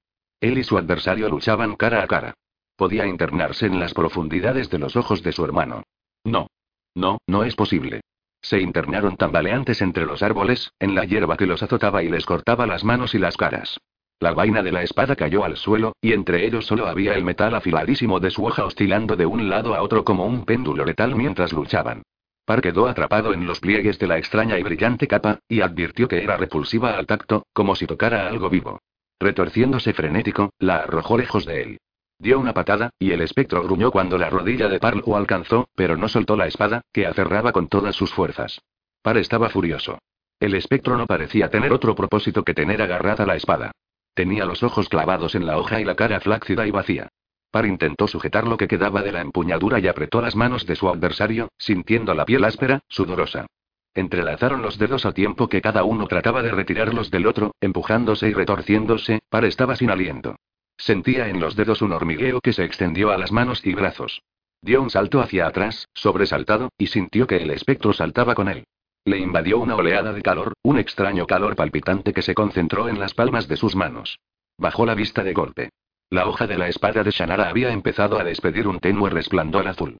Par abrió mucho los ojos. ¿Qué ocurría? Maldición. ¿Era eso la magia? La magia de la espada de... El talismán destelló con fuerza, y la luz azul se convirtió en un fuego blanco que brilló tan radiante como el sol del mediodía. En su aterrorizante resplandor, Par vio cómo cambiaba la cara del espectro e iba desapareciendo la flacidez a medida que sus facciones se tensaban en una mueca de horror. Par tiró frenético de la espada, pero el espectro seguía aferrado a ella. Desde lo que le pareció mucha distancia, oyó a Damson pronunciar una vez su nombre. A continuación, la luz de la espada lo recorrió, y el fuego blanco ardió como sangre por los miembros de su cuerpo, frío pero insistente según se adueñaba de él. Lo rodeó y a continuación le hizo salir de sí mismo y entrar en la espada, y por fin en el cuerpo del espectro. Luchó para resistir el secuestro, pero no tuvo fuerzas. Entró en la figura de la capa negra, sintiendo cómo ésta recibía con un estremecimiento la intrusión. Trató de chillar, pero no pudo. Intentó soltarse, pero fue en vano. Acabó dentro del espectro bufando de cólera y desesperado al mismo tiempo. El espectro lo rodeaba por todas partes, estaba delante de él, con los ojos y la boca abiertos de incredulidad, los rasgos deformados cobrando la forma de algo, de alguien, Coltar. Oh, era Coltar. Tal vez había susurrado las palabras. O las había gritado a voz en cuello. No lo sabía. Allí, en el oscuro centro del alma de su adversario, las mentiras cayeron ante el poder de la espada de Shannara y se convirtieron en verdades. No estaba luchando contra un espectro, ni con un demonio con la cara de su hermano, sino con su verdadero hermano, Coltar, que había regresado del mundo de los muertos, y que era tan real como el talismán que ambos aferraban. Par vio cómo se estremecía al reconocerse a su vez, al reconocer en qué se había convertido.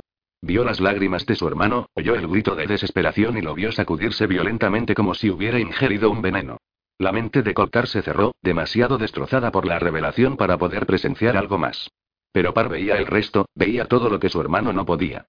Vio la verdad que encerraba la capa que envolvía a Coltar, una prenda llamada sudario espejo y confeccionada por los espectros, y que su hermano había robado para huir de su prisión en la atalaya meridional. Vio a Rimerdalle sonreír, alzándose por encima de ellos desde el torbellino de imágenes. Y lo más terrible de todo, vio la locura que consumía a su hermano, que lo movía a perseguir a Par, a ir en pos de lo que percibía que era la causa de su dolor, decidido a acabar con ambos, de pronto, Coltar se retorció de forma incontrolable y se liberó, y sus manos soltaron la espada de Shannara. Las imágenes cesaron al instante y el fuego blanco se apagó. Par retrocedió tambaleante, y se golpeó con asombrosa fuerza la cabeza contra el tronco de un árbol. A través de una bruma oscura y que se arremolinaba vio a su hermano, consumido por los espectros y todavía envuelto en la odiosa capa, levantarse como un espectro del mundo inferior. Por un instante permaneció allí en cuclillas, sujetándose con las manos la cabeza encapuchada como si quisiera aplastar las imágenes todavía encerradas dentro de ella, gritando para protegerse de su locura. Un instante después había desaparecido, había huido hacia los árboles gritando, hasta que los gritos solo fueron un eco en la mente de su hermano horrorizado. De pronto, Damson estaba a su lado, ayudándolo a levantarse, sosteniéndolo hasta estar segura de que podía mantenerse en pie. Tenía una expresión inquieta y asustada, y él advirtió cómo se movía para protegerlo. La débil luz matinal cayó en forma de motas en sus rostros mientras se abrazaban. Permanecieron juntos mirando fijamente la oscuridad del bosque, como si quisieran echar un último vistazo a la criatura que había huido de ellos. Era Coltar, dijo Par, pronunciando las palabras como si le resultaran odiosas. Damson, era Coltar. Ella lo miró con incredulidad, sin atreverse a responder. Y esta. Levantó la espada de Shannara, todavía en sus manos magulladas. Esta es la espada. Lo sé, respondió ella, más segura de esta segunda afirmación. Lo he visto. No sé qué ha ocurrido, prosiguió Par, haciendo un gesto de resignación, intentando comprender. Algo ha despertado la magia. No sé qué, pero algo. Estaba allí, dentro de la espada. Se volvió hacia Damson. Yo no podía conjurarla solo, pero en cuanto hemos sostenido la espada los dos al forcejear, la estrechó con fuerza en sus brazos. Lo he visto, Damson, tan claro como te veo a ti. Era Coltar. Par, Coltar está muerto, respondió Damson, sin mover ni un solo músculo. No repuso el joven del valle. No está muerto. Eso es lo que me hicieron pensar, pero no fue a Coltar a quien maté en el pozo. Era otra persona o criatura. Ese, hizo un gesto hacia los árboles, era Coltar. La espada me lo ha revelado, Damson. Me ha revelado la verdad. Coltar fue encerrado en la atalaya meridional y huyó de ella. Pero la capa que lleva lo ha cambiado. Hay una especie de magia malévola en ella, algo que te consume si la llevas puesta. Era Coltar, pero se está convirtiendo en espectro. Par, yo también le he visto la cara. Y se parecía un poco a Coltar, pero no lo suficiente. No lo has visto bien, la interrumpió él. Yo sí porque estaba sosteniendo la espada, y la espada de Shannara revela la verdad. ¿Recuerdas las leyendas? Estaba tan emocionado que gritaba. Damson, esta es la espada de Shannara. Y ese era Coltar. De acuerdo. Ella le dio la razón, para intentar calmarlo. Era Coltar. ¿Pero por qué te perseguía? ¿Por qué te ha atacado? ¿Qué se proponía? No lo sé, respondió el joven del valle, haciendo un gesto de contrariedad. No he tenido tiempo de averiguarlo. Y Coltar tampoco sabe lo que está ocurriendo. He visto por un instante lo que pensaba, como si estuviera dentro de su mente. De pronto ha comprendido lo que le ha ocurrido a él, pero no sabía qué hacer. Por eso ha salido huyendo, Damson. Horrorizado al ver en lo que se había convertido. ¿Sabía quién eras tú? Le preguntó la joven, mirándolo fijamente. No lo sé. ¿O cómo ayudarse a sí mismo? ¿No se le ha ocurrido quitarse la capa? No lo creo, dijo Par, respirando profundamente. Ni siquiera estoy seguro de que pueda hacerlo. Adoptó una expresión desolada. Parecía tan perdido, Damson. Ella lo rodeó con sus brazos, y él la abrazó como si fuera una roca sin la cual podía ser arrastrado por el mar de sus dudas. A su alrededor la oscuridad se desvanecía a medida que salía el sol por el oeste iluminando el cielo. Los pájaros se iban despertando con alegres llamadas y una ligera capa de rocío brillaba en la hierba. Tengo que ir tras él, dijo Par todavía abrazándola, sintiendo cómo se ponía rígida. Tengo que intentar ayudarlo. Hizo un gesto de desesperación. Sé que eso significa romper mi promesa de volver a buscar a Parisar. Pero Coltar es mi hermano. Ella se echó hacia atrás para verle la cara. Lo miró a los ojos y mantuvo su mirada. Ya has tomado una decisión, ¿no? Parecía muy asustada. Seguramente es una trampa, lo sabes. Lo sé, respondió Par, esbozando una amarga sonrisa. Y yo no puedo ir contigo, repuso la joven. También lo sé. Tienes que seguir hasta la cuenca de los aros de fuego y buscar ayuda para tu padre. Lo comprendo. No quiero dejarte, se quejó Damson, con los ojos nublados por las lágrimas. Yo tampoco. ¿Estás completamente seguro de que era Coltar? Tan seguro como lo estoy de que te quiero, Damson. Ella volvió a rodearlo con sus brazos. No habló, se limitó a ocultar la cara en su hombro. Él notó que lloraba, y sintió que se desgarraba por dentro. La euforía que le había producido la visión de Paranor se había desvanecido y el mismo descubrimiento había quedado relegado al olvido. La sensación de paz que había experimentado fugazmente al huir de Tirsis había quedado sepultada en el pasado. Volveré a buscarte, dijo en voz baja, apartándose de la joven. Estés donde estés, te encontraré. Ella se mordió el labio haciendo un gesto de asentimiento. Luego introdujo la mano por delante de su túnica y sacó un medallón metálico, plano y delgado, con un agujero por el que pasaba un cordel de cuero que llevaba atado a la nuca. Miró el medallón un instante y luego a él. Es un scree, dijo.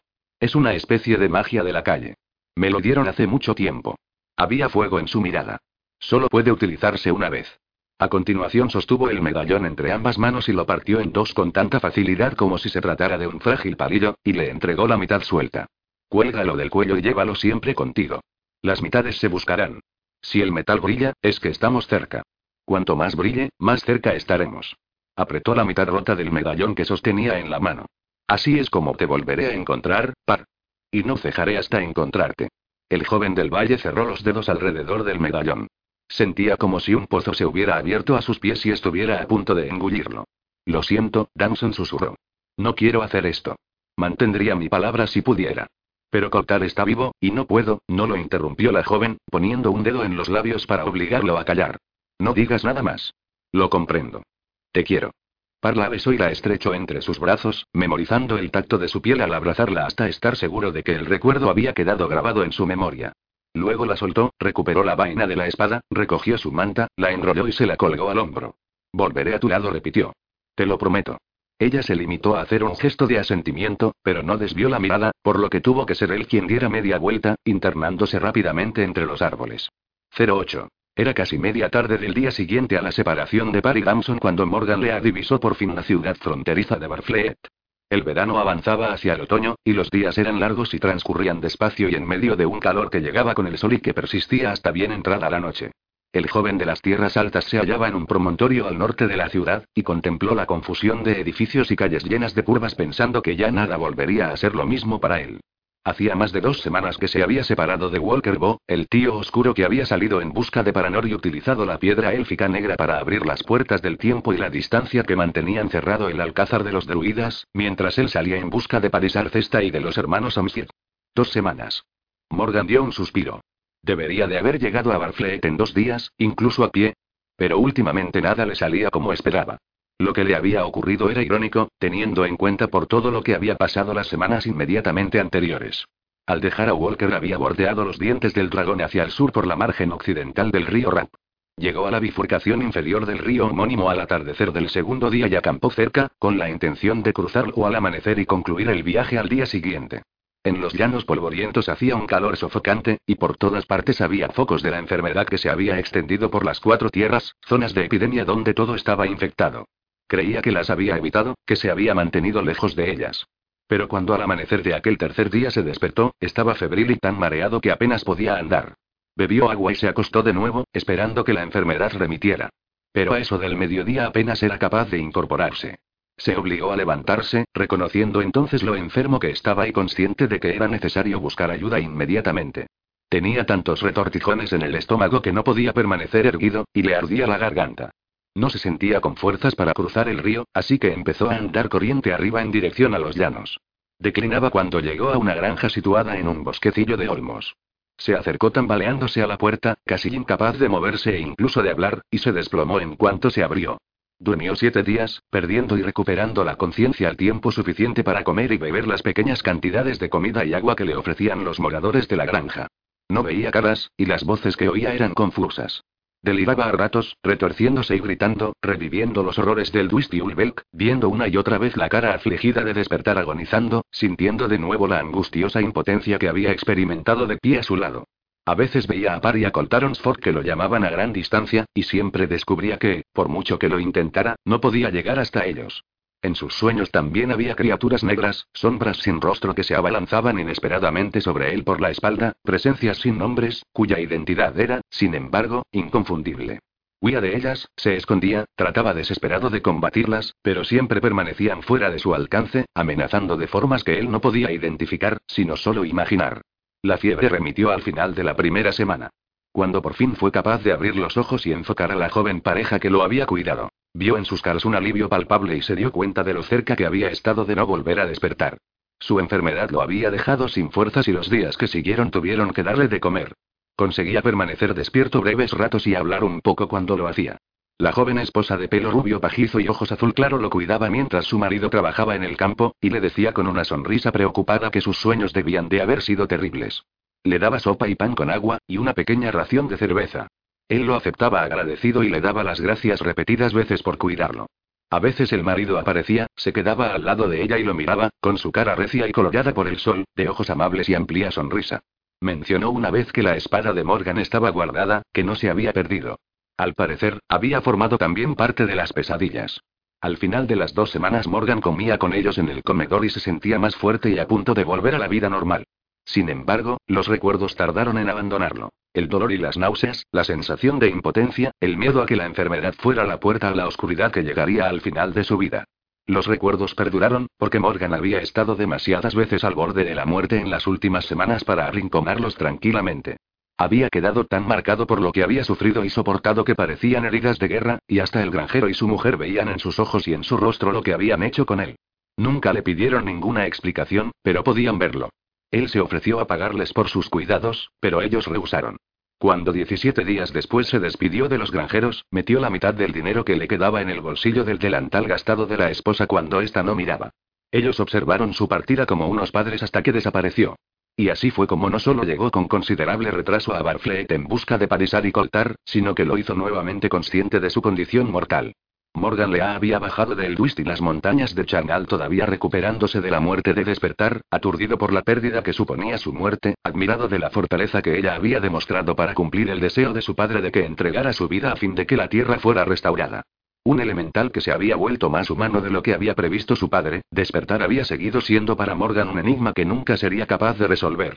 Junto con este descubrimiento estaba el incuestionable orgullo y la fuerza que había experimentado al ayudar a derrotar a Ulbelk y recuperar de nuevo la magia de la espada de Lea. Cuando la espada recuperó su integridad, también él la recuperó de alguna manera. Despertar le había dado eso. Con la pérdida de despertar se había encontrado a sí mismo.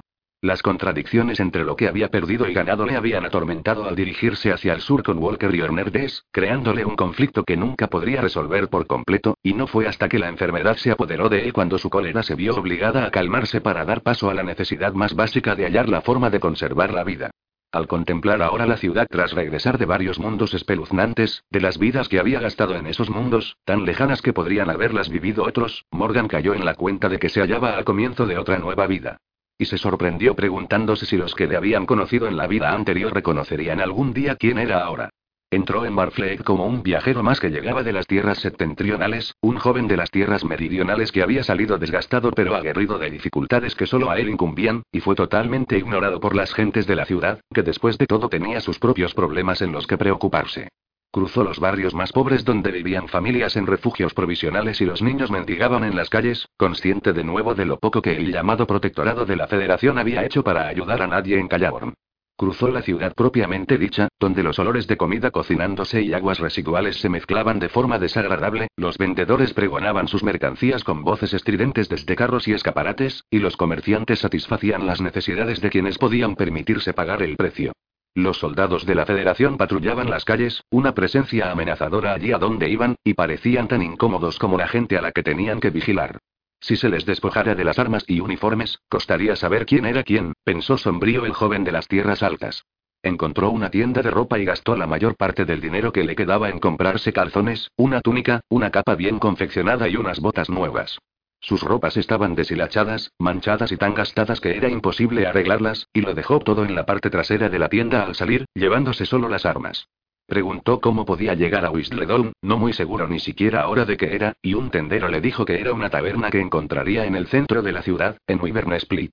Abriéndose paso por entre la multitud en el calor del mediodía, Morgan recordó de nuevo las instrucciones que Parisar Cesta le había dado semanas atrás. Tenía que ir a Whistledown y enseñar el anillo del halcón a una mujer llamada Matiro.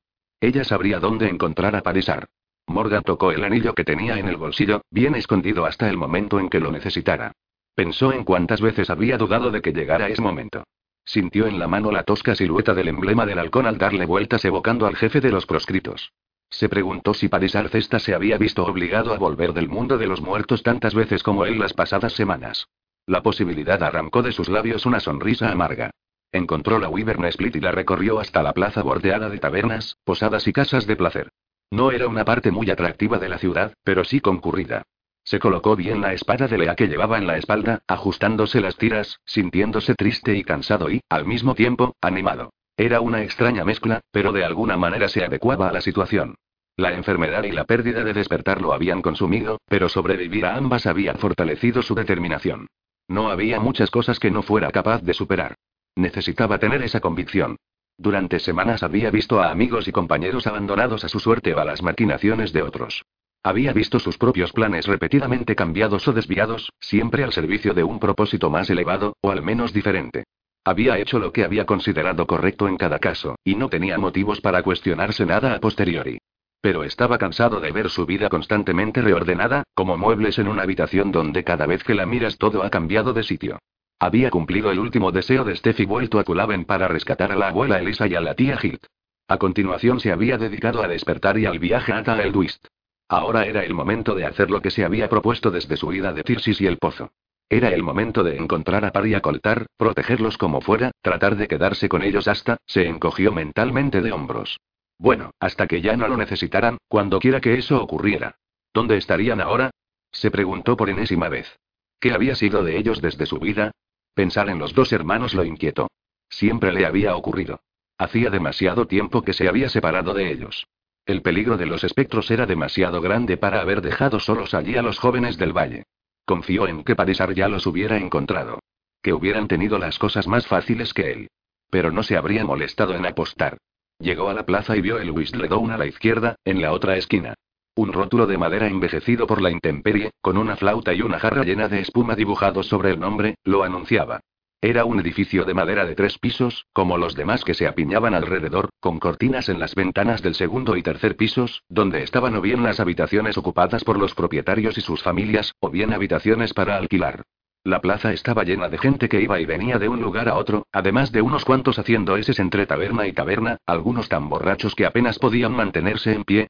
Morgan los esquivó, echándose a un lado para dejarlos pasar, sintiendo el olor a sudor y a polvo que desprendían sus cuerpos y el hedor de las calles.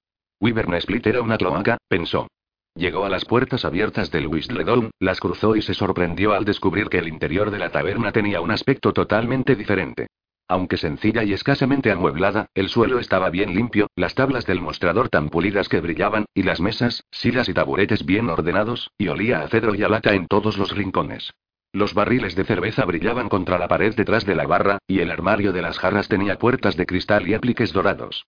En un extremo de la barra un par de pesadas puertas de vaivén estaban cerradas.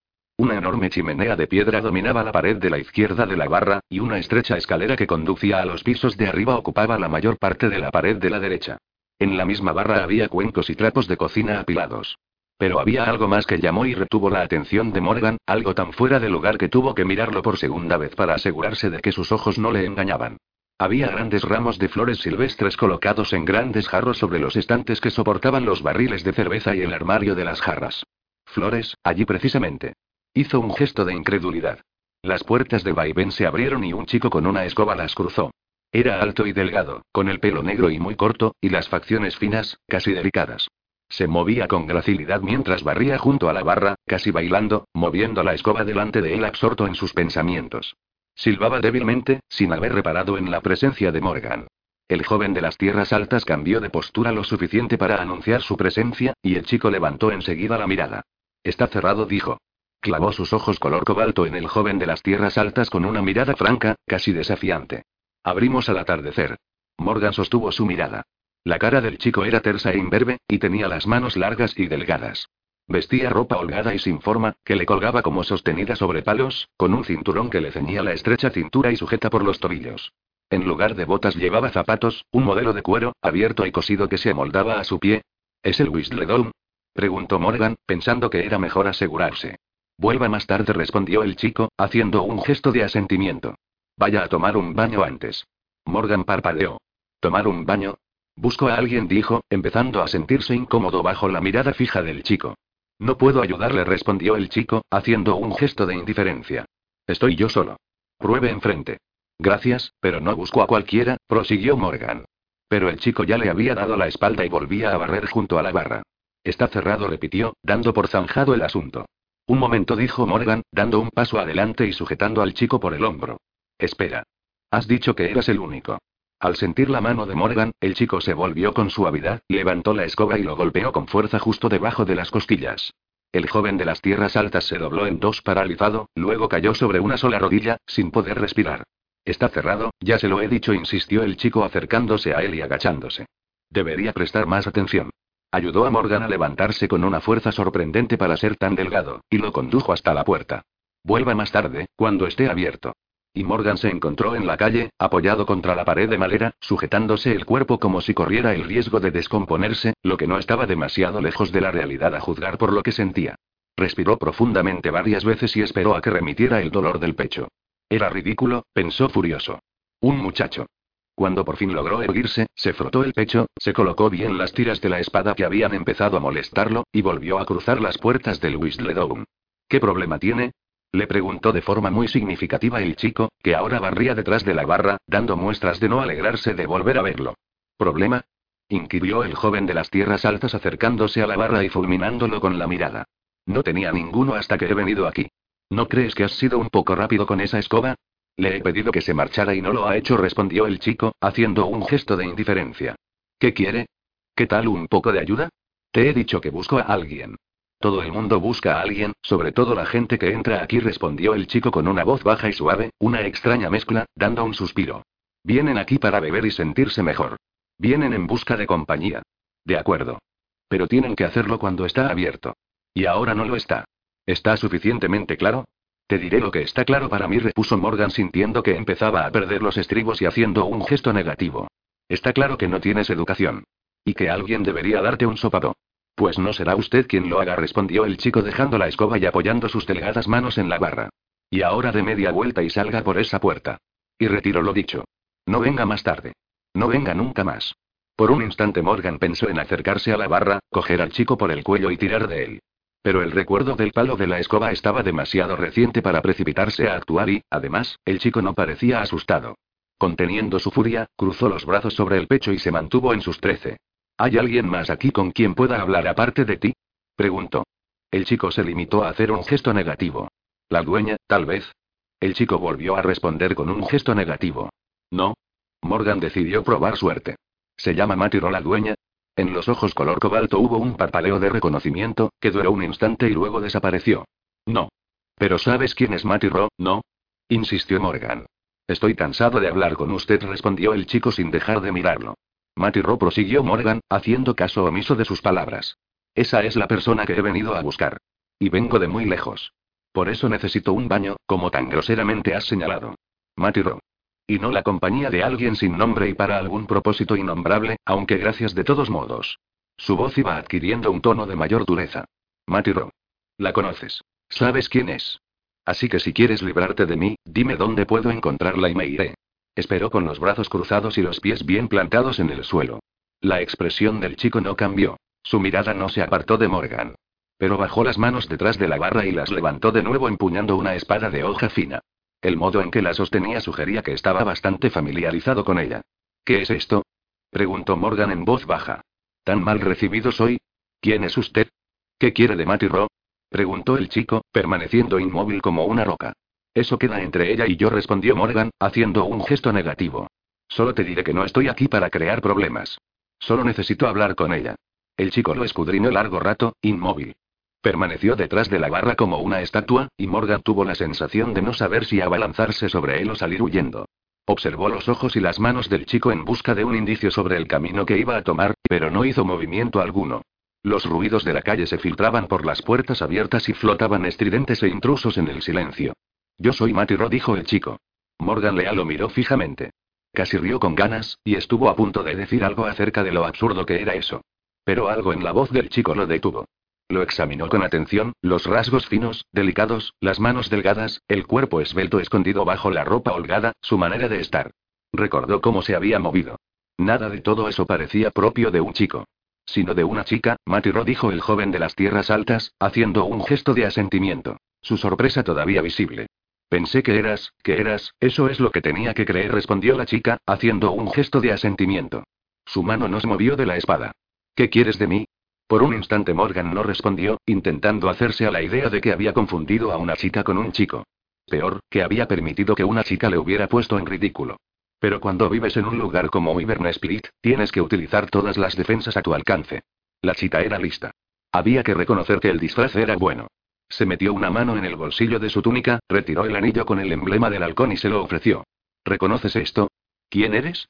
preguntó la chica, echando un vistazo al anillo y apretando con más fuerza la espada. Morgan Lea dijo. Los dos conocemos a quien me dio el anillo. Me dijo que acudiera a ti cuando necesitara encontrarlo. Sé quién eres, respondió la muchacha, estudiándolo con la mirada. ¿Todavía llevas una espada rota, Morgan Lea? No respondió en voz baja. La imagen de despertar agonizante cruzó su mente. Se arregló sola. Apartó el doloroso recuerdo y se obligó a alargar la mano por encima de su hombro y tocar la empuñadura de su espada. ¿Quieres echar un vistazo? Lamento el mal rato que te he hecho pasar, pero es difícil saber en quién confiar, repuso la muchacha haciendo un gesto negativo. La Federación tiene espías en todas partes, investigadores sobre todo. Levantó su espada y volvió a guardarla detrás de la barra. Por un instante pareció no saber qué hacer a continuación. ¿Quieres comer algo? preguntó por fin.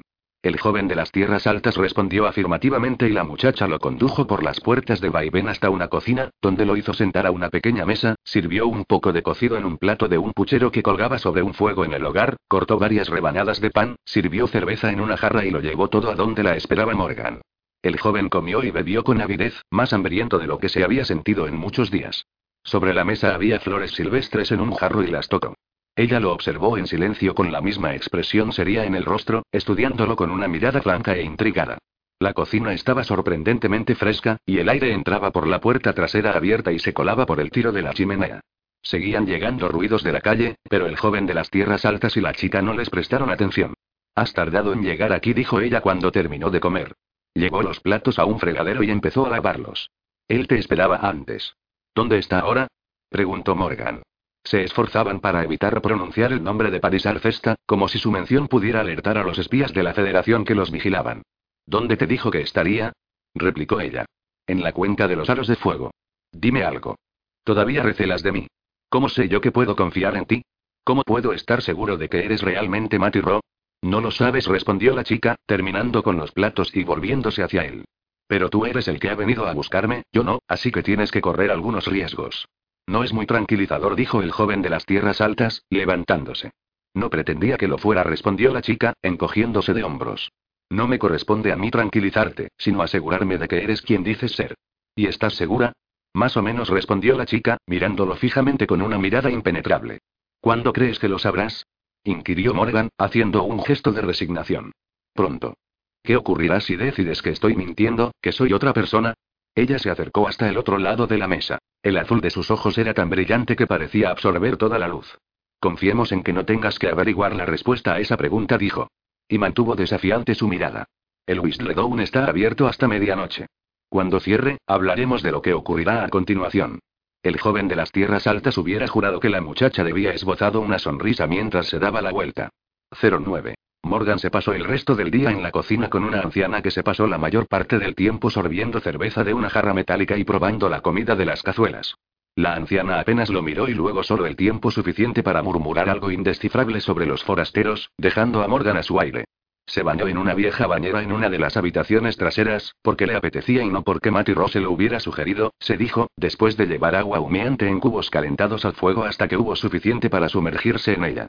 Permaneció largo rato en la bañera dejando que el agua se llevara algo más que la mugre y el polvo, y no salió hasta mucho después de que se hubo enfriado. En cuanto el Whistledown abrió el negocio, salió de la cocina y entró en la sala principal para echar un vistazo. Permaneció de pie en la barra y observó el ir y venir de los habitantes de Barfleet, la clientela iba bien vestida, tanto los hombres como las mujeres, y saltaba a la vista que el Whistledown no era una taberna de gente obrera. Varias mesas estaban ocupadas por oficiales de la Federación, acompañados de sus mujeres o compañeras. La conversación y las risas eran comedidas, y nadie era particularmente bullicioso. Una o dos veces unos soldados de las patrullas de la Federación se detuvieron lo justo para echar una rápida mirada dentro, pero siguieron su camino. Un individuo robusto y de pelo oscuro y rizado servía cerveza de los barriles y una camarera llevaba a las mesas bandejas del brebaje espumoso. Matiro también trabajaba, pero Morgan enseguida comprendió en qué consistía su trabajo. A veces barría el suelo, otras quitaba las mesas y de vez en cuando se limitaba a dar vueltas arreglando esto y aquello. Estuvo observándola un rato antes de llegar a la conclusión de que lo que realmente hacía era escuchar las conversaciones de los clientes. Siempre estaba ocupada y nunca parecía quedarse sin hacer nada o pararse en un lugar más de un instante, comportándose con mucha discreción. Morgan no podía decir si sabían o no que era una chica, pero en cualquier caso casi no le prestaban atención. Al cabo de un rato se acercó a la barra con una bandeja llena de vasos vacíos y permaneció de pie a su lado. Llamas la atención aquí de pie, le dijo, mientras alargaba la mano para coger un trapo limpio. Vuelve a la cocina. Y volvió con la gente. Al joven no le gustó la orden, pero obedeció de todos modos. A medianoche el Whistledown cerró sus puertas. Morgan ayudó a limpiar, luego la anciana y el hombre de la barra se despidieron y salieron por la puerta trasera. Matty apagó las luces de la habitación delantera, comprobó los cerrojos de la puerta y volvió a la cocina. Morgan la esperaba sentado a la pequeña mesa, y ella se acercó y se sentó frente a él. ¿Y bien? ¿De qué te has enterado hoy? preguntó Morgan medio en broma. ¿Algo útil? He decidido confiar en ti, dijo la muchacha, dirigiéndole una fría mirada. Gracias, respondió Morgan, borrando su sonrisa. Porque si no eres quien dices ser, entonces eres el peor espía de la Federación que jamás he visto. Retiro las gracias, repuso Morgan, cruzando los brazos. Corre el rumor, continuó ella, de que la Federación ha capturado a Paris en Kirsis. Morgan se quedó inmóvil. Los ojos color cobalto no se apartaron de él. Algo que ver con la huida de una prisión. Oí hablar de ello a un comandante de la Federación. Dicen que lo tienen prisionero. Cuesta atrapar a Parisar. Tal vez sea solo un rumor, repuso Morgan, tras reflexionar un breve instante. Tal vez dijo la muchacha, haciendo un gesto de asentimiento. No hace mucho afirmaban que lo habían matado en el saliente. Decían que el movimiento estaba acabado. Hizo una pausa. En cualquier caso, averiguaremos la verdad en la cuenca de los aros de fuego. ¿Vamos a ir? preguntó Morgan rápidamente. Sí respondió la muchacha, levantándose. Ayúdame a empaquetar algo de comida mientras voy a buscar unas mantas. Saldremos a escondidas antes de que se haga de día. Es mejor que no nos vean marchar. ¿Qué pasará con la taberna? Preguntó Morgan, levantándose al mismo tiempo que ella y acercándose a la despensa. No tiene que quedarse alguien a su cuidado. Permanecerá cerrada hasta que yo vuelva. Me mentiste, ¿verdad? Preguntó el joven de las tierras altas, levantando la mirada de la barra de pan que se disponía a meter en un saco. Tú eres la propietaria. Procura no ser tan necio, joven de las tierras altas, repuso la muchacha, manteniendo su mirada. No te he mentido. La llevo yo, pero no es mía. El propietario es Paris Arcesta. Terminaron de reunir las provisiones y las mantas, lo cargaron a sus espaldas y salieron a la oscuridad de la noche por la puerta trasera. El aire era cálido y estaba impregnado de los olores de la ciudad mientras recorrían apresuradamente las calles y callejas desiertas sin perder de vista a las patrullas de la Federación. La joven era sigilosa como un fantasma, una figura delgada como un cuchillo cruzando las sombras de los edificios. Morgan advirtió que llevaba la espada debajo de los demás pertrechos atados a la espalda. Se preguntó con cierta mala intención si no llevaría también la escoba. Al menos sus extraños zapatos habían desaparecido, sustituidos por unas botas más resistentes. Pasaron de la ciudad al campo abierto, y se dirigieron al norte, hacia el río Mermidón, que cruzaron por un bajío, para a continuación dirigirse al este. Bordearon los dientes del dragón, y al amanecer avanzaban de nuevo en dirección norte, cruzando el río Rap. Caminaron hasta el anochecer, deteniéndose a mediodía lo imprescindible para comer y esperar a que pasara lo peor del calor de la tarde. Los llanos estaban polvorientos, secos y sin vida, y no hubo incidentes. La joven habló poco, y Morgan se alegró de dejar las cosas como estaban. Al atardecer acamparon junto a los dientes del dragón, cerca de un afluente del Rap, en un bosquecillo de fresnos que ascendían por las rocas como soldados en plena marcha. Cenaron mientras el sol desaparecía detrás de las montañas, con la brumosa mezcla de rojo y dorado fundiéndose entre los llanos y el cielo. Cuando terminaron, permanecieron sentados observando cómo la oscuridad se hacía más densa, y las aguas del río se volvían plateadas a la luz de la luna y las estrellas. Padisar me dijo que le habías salvado la vida, dijo la joven, rompiendo el silencio. No había pronunciado ni una palabra durante toda la cena. Morgan la miró, sorprendido por su repentina declaración. Ella lo observaba con sus extraños ojos azules insondables. Y de paso salvé la mía, repuso, de modo que no fue una acción completamente altruista. Me pidió que velara por ti y te cuidara muy bien, dijo la muchacha, cruzando los brazos. Dijo que te reconocería en cuanto te viera, concluyó, sin modificar ni un ápice su expresión. Está visto que se equivoca como todos, repuso Morgan, esbozando una sonrisa. Esperó una respuesta, pero no se produjo. Puede que no lo creas, pero sé cuidar muy bien de mí mismo, concluyó, dejando traslucir su enojo. ¿Cómo es la tierra de donde vienes? Preguntó la muchacha, desviando su mirada al tiempo que se ponía cómoda. Sus ojos brillaban a la luz de las estrellas. ¿A qué te refieres? Preguntó, confuso, el joven de las tierras altas. ¿Las tierras altas, cómo son? Morgan creyó por un momento que le tomaba el pelo, pero enseguida pensó que no. Es el país más hermoso de las cuatro tierras, respondió, respirando profundamente y extendiendo los brazos. Las colinas con sus alfombras de hierbas y flores azules, lavanda y amarillas, los arroyos que se hielan al amanecer y se vuelven del color de la sangre al caer la noche, la niebla que va y viene con las estaciones cambiantes, los bosques y los prados, la sensación de paz y de atemporalidad, era un apasionado de las tierras altas, sobre todo desde que las había abandonado hacía unas semanas. Recordó hasta qué punto sentía que eran su hogar, aun cuando habían dejado de serlo ahora que la Federación las había ocupado, aunque en realidad, pensó, seguían siendo más suyas que de ellos, porque él tenía muy vívida en su mente la sensación y llevaba su historia en la sangre, y eso jamás les ocurriría a ellos. Cuando terminó, ella guardó silencio. Me gusta cómo describes tu hogar, dijo, por fin, la muchacha. Me gusta lo que sientes por él. Si yo viviera allí, creo que sentiría lo mismo. Seguro respondió Morgan, estudiando el perfil de su cara mientras miraba absorta el río Rap. Pero supongo que todo el mundo siente lo mismo por su hogar. Yo no dijo ella. ¿Por qué no? preguntó él, irguiéndose. La muchacha arrugó la frente, estropeando solo un poco sus facciones lisas, pero cambiando por completo su expresión por otra introspectiva y distante a la vez. Supongo que porque no tengo buenos recuerdos de mi hogar. Nací en una pequeña granja al sur de Barflet, en una de las pocas familias que vivían en el valle. Vivía allí con mis padres, mis hermanos y mi hermana. Yo era más pequeña. Criábamos vacas y cultivábamos cereales. En verano, los campos se volvían dorados como el sol, y en otoño la tierra se quedaba toda negra después de ararla. Hizo un gesto de resignación. No recuerdo mucho más. Solo la enfermedad. Me parece que fue hace mucho tiempo, pero supongo que no ha pasado tanto. Al principio fue mal la tierra, luego las reses y finalmente mi familia. Todo empezó a morir. Todos. Primero mi hermana, luego mi madre, mis hermanos y mi padre. Le ocurrió lo mismo a la gente que vivía en las granjas de alrededor. Ocurrió de repente. Todos murieron en pocos meses. Una de las mujeres de las otras granjas me encontró y me llevó a Barfleet a vivir con ella. Éramos las últimas. Yo tenía seis años. Lo explicó como si no tuviera nada de extraordinario. No había emoción en su voz. Creo que va a llover, concluyó la muchacha desviando la mirada. Durmieron hasta el amanecer, desayunaron pan, fruta y queso, y reemprendieron la marcha hacia el norte. El cielo estaba nublado cuando se despertaron y poco después de que cruzaran el río Rab empezó a llover. Retumbaron los truenos y los relámpagos cruzaron la negrura. Empezó a caer una lluvia torrencial, y se pusieron a cubierto al abrigo de un viejo arce que se alzaba junto a una cuesta rocosa. Sacudiéndose el agua de la cara y de la ropa, se sentaron a esperar que cesara la tormenta. El aire se enfrió ligeramente, y los llanos brillaban mojados. Permanecieron sentados hombro con hombro y la espalda apoyada contra el arce, mirando a la bruma, escuchando el ruido producido por la lluvia. ¿Cómo conociste a Parisar? preguntó Morgan rompiendo el silencio. La muchacha dobló las rodillas y las rodeó con los brazos. Las gotas de la lluvia le cubrían la barbilla y brillaban en su pelo negro. Fui aprendiz de Ireone cuando tuve edad para trabajar. Él me enseñó a forjar el hierro y a luchar. Al cabo de un tiempo era mejor que él en ambas cosas. Así que me trajo al movimiento, y así es como conocí a Parisar. Recuerdos de Ireone acudieron en tropel a la mente de Morgan. Dejó que permanecieran allí un instante, luego los ahuyentó. ¿Cuánto hace que diriges el Whistledome?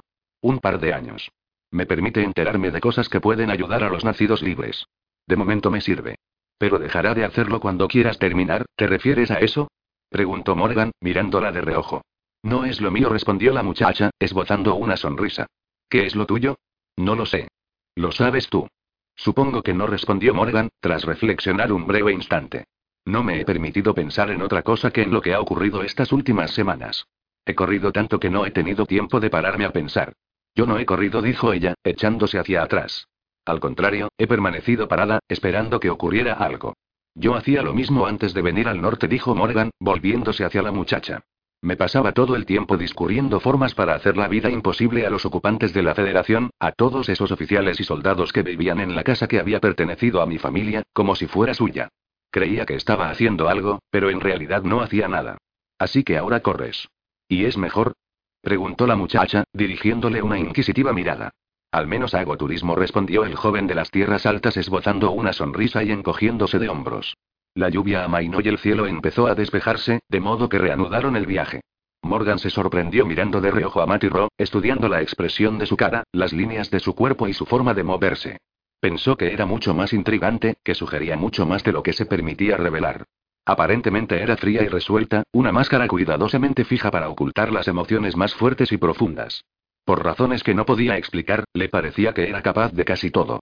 Era casi mediodía cuando la muchacha se adentró entre las rocas y empezaron a seguir un sendero que subía hacia las colinas orientadas a los dientes del dragón. Cruzaron una hilera de árboles que no dejaba ver las montañas que se alzaban más adelante ni los llanos de detrás, y cuando salieron estaban al pie de los picos. El sendero desapareció junto con los árboles, y no tardaron en estar escalando cuestas más escarpadas, abriéndose paso como podían por las rocas. Morgan se sorprendió preguntándose con cierta mala intención si Matty Ross sabía a dónde iba. Al cabo de un rato llegaron a un paso y lo siguieron a través de una escisión en las rocas hasta un profundo desfiladero. Las paredes del acantilado los cercaron hasta que por encima de sus cabezas solo veían una estrecha franja de cielo azul. Los pájaros emprendían el vuelo desde los escarpados salientes donde se habían posado y desaparecían en dirección al sol. El viento silbaba a lo largo del cañón en repentinas ráfagas produciendo un ruido estridente y hueco. Cuando se detuvieron a beber agua del odre, Morgan miró a la joven para ver cómo aguantaba. Tenía su terso rostro brillante de sudor, pero respiraba con normalidad. Ella lo sorprendió y él desvió rápidamente su mirada. Ross se adentró en lo profundo de la escisión en la roca y se coló entre un grupo de peñas enormes que parecían resultado de un antiguo desprendimiento. Debajo de las rocas encubridoras había un pasadizo que iba a dar a la pared del acantilado. Entraron en él y empezaron a ascender un corredor en espiral, que a medio camino formaba un saliente. Morgan se asomó con cuidado. El acantilado caía a pico. Un estrecho sendero ascendía formando un ángulo, de modo que la escisión no se veía desde abajo, y siguieron el sendero hasta lo alto del acantilado bordeando otra escisión, esta apenas una grieta en la roca y tan estrecha que solo podían recorrerla de uno en uno. Enseguida los tendremos aquí, dijo Matty Rowe, deteniéndose a la entrada. Descolgó del hombro el odre de agua y se lo pasó para que bebiera. ¿Cómo sabrán que estamos aquí? preguntó, declinando su invitación. Si ella no necesitaba beber, él tampoco. Hace una hora que nos vigilan. ¿No los has visto? Respondió la muchacha, esbozando una sonrisa y alejándose. Él no los había visto, por supuesto, y ella lo sabía, de modo que se limitó a hacer un gesto de indiferencia y a dejar las cosas como estaban. Poco después salieron de las sombras de la grieta un par de figuras, hombres barbudos y de rasgos duros, armados con arcos y cuchillos. Saludaron mecánicamente a Matt y Roy y a Morgan, y les indicaron por señas que los siguieran. En fila india entraron en la escisión y recorrieron un sendero que ascendía serpenteante hasta un montón de rocas que impedían ver lo que había delante. Morgan escaló diligente y no pudo evitar advertir de nuevo que Matty daba la impresión de que estaba dando un paseo. Por fin llegaron a una meseta que se extendía hacia el norte, sur y oeste, y desde donde se tenían las más impresionantes vistas de los dientes del dragón y de las tierras que había al otro lado, que Morgan jamás había visto. Pronto se haría de noche y el cielo iba adquiriendo un color rojo brillante a través de la cortina de niebla que envolvía los picos de las montañas. De ahí el nombre de Cuenca de los Aros de Fuego, pensó Morgan. Hacia el este, la meseta se prolongaba hasta una cresta cubierta de abetos y cedros. Allí era donde los proscritos habían instalado su campamento, sus refugios con tejado apiñados entre los árboles y las hogueras ardiendo sin llama en hoyos rodeados de piedras. No había fortificaciones amuralladas como en el saliente, porque la meseta acababa abruptamente en una masa de fisuras irregulares y cañones profundos, y sus muros empinados no podían ser escalados por ningún hombre ni por una fuerza de proporciones considerables. Al menos esa era la impresión que daba desde donde se hallaba Morgan, y supuso que ocurría lo mismo en todos los lados de ese medio kilómetro de llanura. Aparentemente, la única entrada era el camino por el que habían llegado. Sin embargo, el joven de las tierras altas conocía a Paris Arcesta lo suficiente para apostar que al menos había otra. Se volvió cuando salió a recibirles, moviéndose pesadamente, una conocida figura corpulenta de barba negra y aspecto feroz, a la que le faltaban un ojo y una oreja, y tenía la cara llena de cicatrices. Chandos abrazó efusivo a Matty Ro, casi engulléndola en sus brazos, y luego tendió la mano a Morgan. Joven de las tierras altas lo saludó, estrechándole la mano hasta estrujársela. Me alegro de que estés de nuevo entre nosotros. Y yo me alegro de estar de vuelta, respondió Morgan, retirando la dolorida mano. ¿Cómo estás, Chandos? Bastante bien, teniendo en cuenta lo ocurrido, respondió el hombre corpulento. En sus ojos había un brillo de cólera y frustración. Apretó la mandíbula. Venid conmigo a donde podamos hablar. Se llevó a Morgan y a Matty del borde del acantilado al otro lado del risco. Los guardias que los habían llevado hasta allí desaparecieron por donde habían venido. Chandos se apartó deliberadamente del campamento y de los demás proscritos. Morgan dirigió una inquisitiva mirada a Matty pero la cara de la joven era inescrutable. ¿Lo han cogido, no? preguntó la muchacha en cuanto estuvieron lo bastante lejos para que nadie pudiera oírlos. A Parisar. Chandos hizo un gesto de asentimiento. El joven del valle estaba con él, el más pequeño, el que le gustaba tanto a Parisar, Paronsir. Al parecer, los dos entraron en las prisiones de la Federación para rescatar a Damson Rey. La sacaron de allí, pero Parisar fue capturado en el intento. Damson está aquí ahora. Llegó ayer con la noticia. ¿Qué ha sido de Par? Preguntó Morgan, pensando al mismo tiempo por qué no habría mencionado a Coltar. Damson dice que se ha ido en busca de su hermano, algo relacionado con los espectros, prosiguió Chandos haciendo caso omiso de su pregunta. Lo importante en este momento es Parisar. Frunció su cara llena de cicatrices. Aún no se lo he dicho a los demás. No sé si debo hacerlo o no. Se supone que vamos a reunirnos con Axind y los trolls en el desfiladero de Jamison a finales de semana. En cinco días. Si no está Parisar, no creo que se unan a nosotros. Al contrario, se darán media vuelta y volverán por donde han venido. Y son cinco mil. Se exaltó, y respiró profundamente. Los necesitamos si queremos tener alguna posibilidad frente a la Federación. Sobre todo después de perder el saliente. Nunca he sido muy bueno haciendo planes. Si tenéis alguna idea, concluyó Chandos, dirigiéndoles una mirada esperanzada. Si la Federación tiene a Parisar, no le quedará mucho tiempo de vida, dijo Matty haciendo un gesto negativo. Tal vez más de lo que le gustaría a él, si los investigadores le ponen las manos encima, respondió Chandos, frunciendo el entrecejo. Morgan recordó durante un breve instante el pozo y sus habitantes, y se apresuró a apartar de su mente el pensamiento. Había algo que no tenía sentido. Padisar había salido en busca de Par y Cotar hacía semanas. ¿Por qué había tardado tanto en encontrarlos? ¿Por qué los hermanos Amsford habían permanecido en Tirsis todo ese tiempo? Y cuando Padisar y Par entraron en las prisiones para rescatar a Damson Re, ¿dónde estaba Coltar? ¿Lo habían capturado también los espectros? Quiero hablar con Damson Re, dijo Morgan bruscamente. Tenía la impresión de que quedaba mucho por explicar. Se había preguntado al principio qué había sido de ella, y de pronto volvía a hacerlo. Está durmiendo, respondió Chandos, haciendo un gesto de indiferencia. Caminó toda la noche para llegar aquí. A la mente de Morgan acudieron imágenes de Tel, susurrando insidiosas. Pues que la despierten. Está bien, joven de las tierras altas, si crees que es importante, repuso Chandos, dirigiéndole una severa mirada. Pero serás tú quien lo haga, no yo. Cruzaron el campamento pasando por entre las hogueras y los proscritos que trabajaban alrededor de ellas. El sol había descendido aún más por el oeste y era casi la hora de cenar. En las cazuelas había comida y el olor flotaba en el aire estival. Morgan apenas lo notó, absorto en sus pensamientos. De los árboles salían sigilosas sombras que se alargaban a medida que se acercaba la noche. Morgan pensaba en Paricoltar, todavía en Tirsis después de todo ese tiempo. Hacía dos semanas que habían escapado del pozo. ¿Por qué se habían quedado allí? Seguía preguntándose. ¿Por qué tanto tiempo? Mientras las preguntas lo asaltaban, seguía viendo la cara de Tel, y de los espectros que se habían escondido debajo. Llegaron a una pequeña cabaña situada entre los árboles y Chandos se detuvo. Está ahí dentro. Despiértala si quieres. Cuando terminéis, venid a cenar conmigo. Morgan respondió con un gesto de asentimiento. ¿Quieres venir conmigo? preguntó a Matty Ro, volviéndose hacia ella. No, creo que debes hacerlo solo, respondió la muchacha, estudiándolo con la mirada. Durante un breve instante pareció que iba a decir algo más, pero dio media vuelta y se internó en el bosque detrás de Chandos. Ella le ocultaba algo, pensó Morgan. Observó cómo se alejaba, pensando una vez más que esa joven era mucho más compleja de lo que parecía. Volvió a mirar la cabaña, indeciso sobre la manera de actuar para preparar a Damson Rey. No debía consentir que los recelos y los temores se interpusieran en el camino del sentido común. Pero no podía apartar de sí la imagen de Tel convertida en espectro. Podía ocurrir lo mismo con ella. La clave estaba en averiguarlo. Se llevó la mano al hombro para asegurarse de que podía desenvainar con facilidad la espada, luego respiró profundamente, se acercó a la puerta y llamó con los nudillos. La abrió casi inmediatamente y una joven de pelo pelirrojo y ojos esmeralda se levantó y lo taladró con la mirada. Estaba colorada, como si acabara de despertarse, y sus ropas oscuras estaban arrugadas. Era alta, aunque no tanto como Matty, y muy atractiva. Me llamo Morgan Lea, dijo él. El amigo de Par, el joven de las tierras altas, respondió ella parpadeando y haciendo un gesto de asentimiento. Hola, yo soy Damson Rey. Lo siento, pero estaba durmiendo. ¿Qué hora es? Miró el cielo a través de los árboles. Casi es de noche, ¿no? He dormido demasiado. Retrocedió un paso como si se dispusiera a entrar de nuevo, luego se detuvo y se volvió de nuevo hacia él. Supongo que ya sabes lo de Patisar.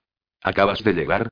Quería oír de tu boca lo que ocurrió, respondió Morgan, haciendo un gesto de asentimiento y escudriñándola con su mirada. De acuerdo. No parecía sorprendida. Miró por encima del hombro, y luego salió a la luz. Hablemos aquí. Estoy cansada de estar encerrada. De estar en lugares donde no hay luz. ¿Qué te ha dicho Chandos? Se alejó de la cabaña y se internó en el bosque con paso decidido, y él se vio obligado a seguirla. Me ha dicho que Parisar fue capturado por la Federación cuando te rescataba de sus prisiones en compañía de Par, y que el joven del valle te había dejado para ir a buscar a Coltar.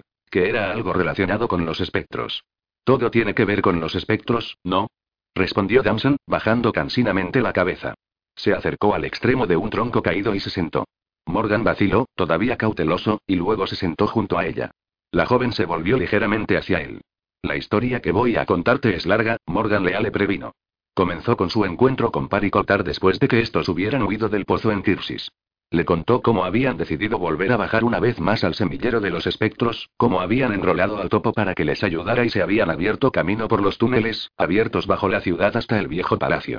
A partir de allí, los hermanos habían ido juntos en busca de la espada de Shannara.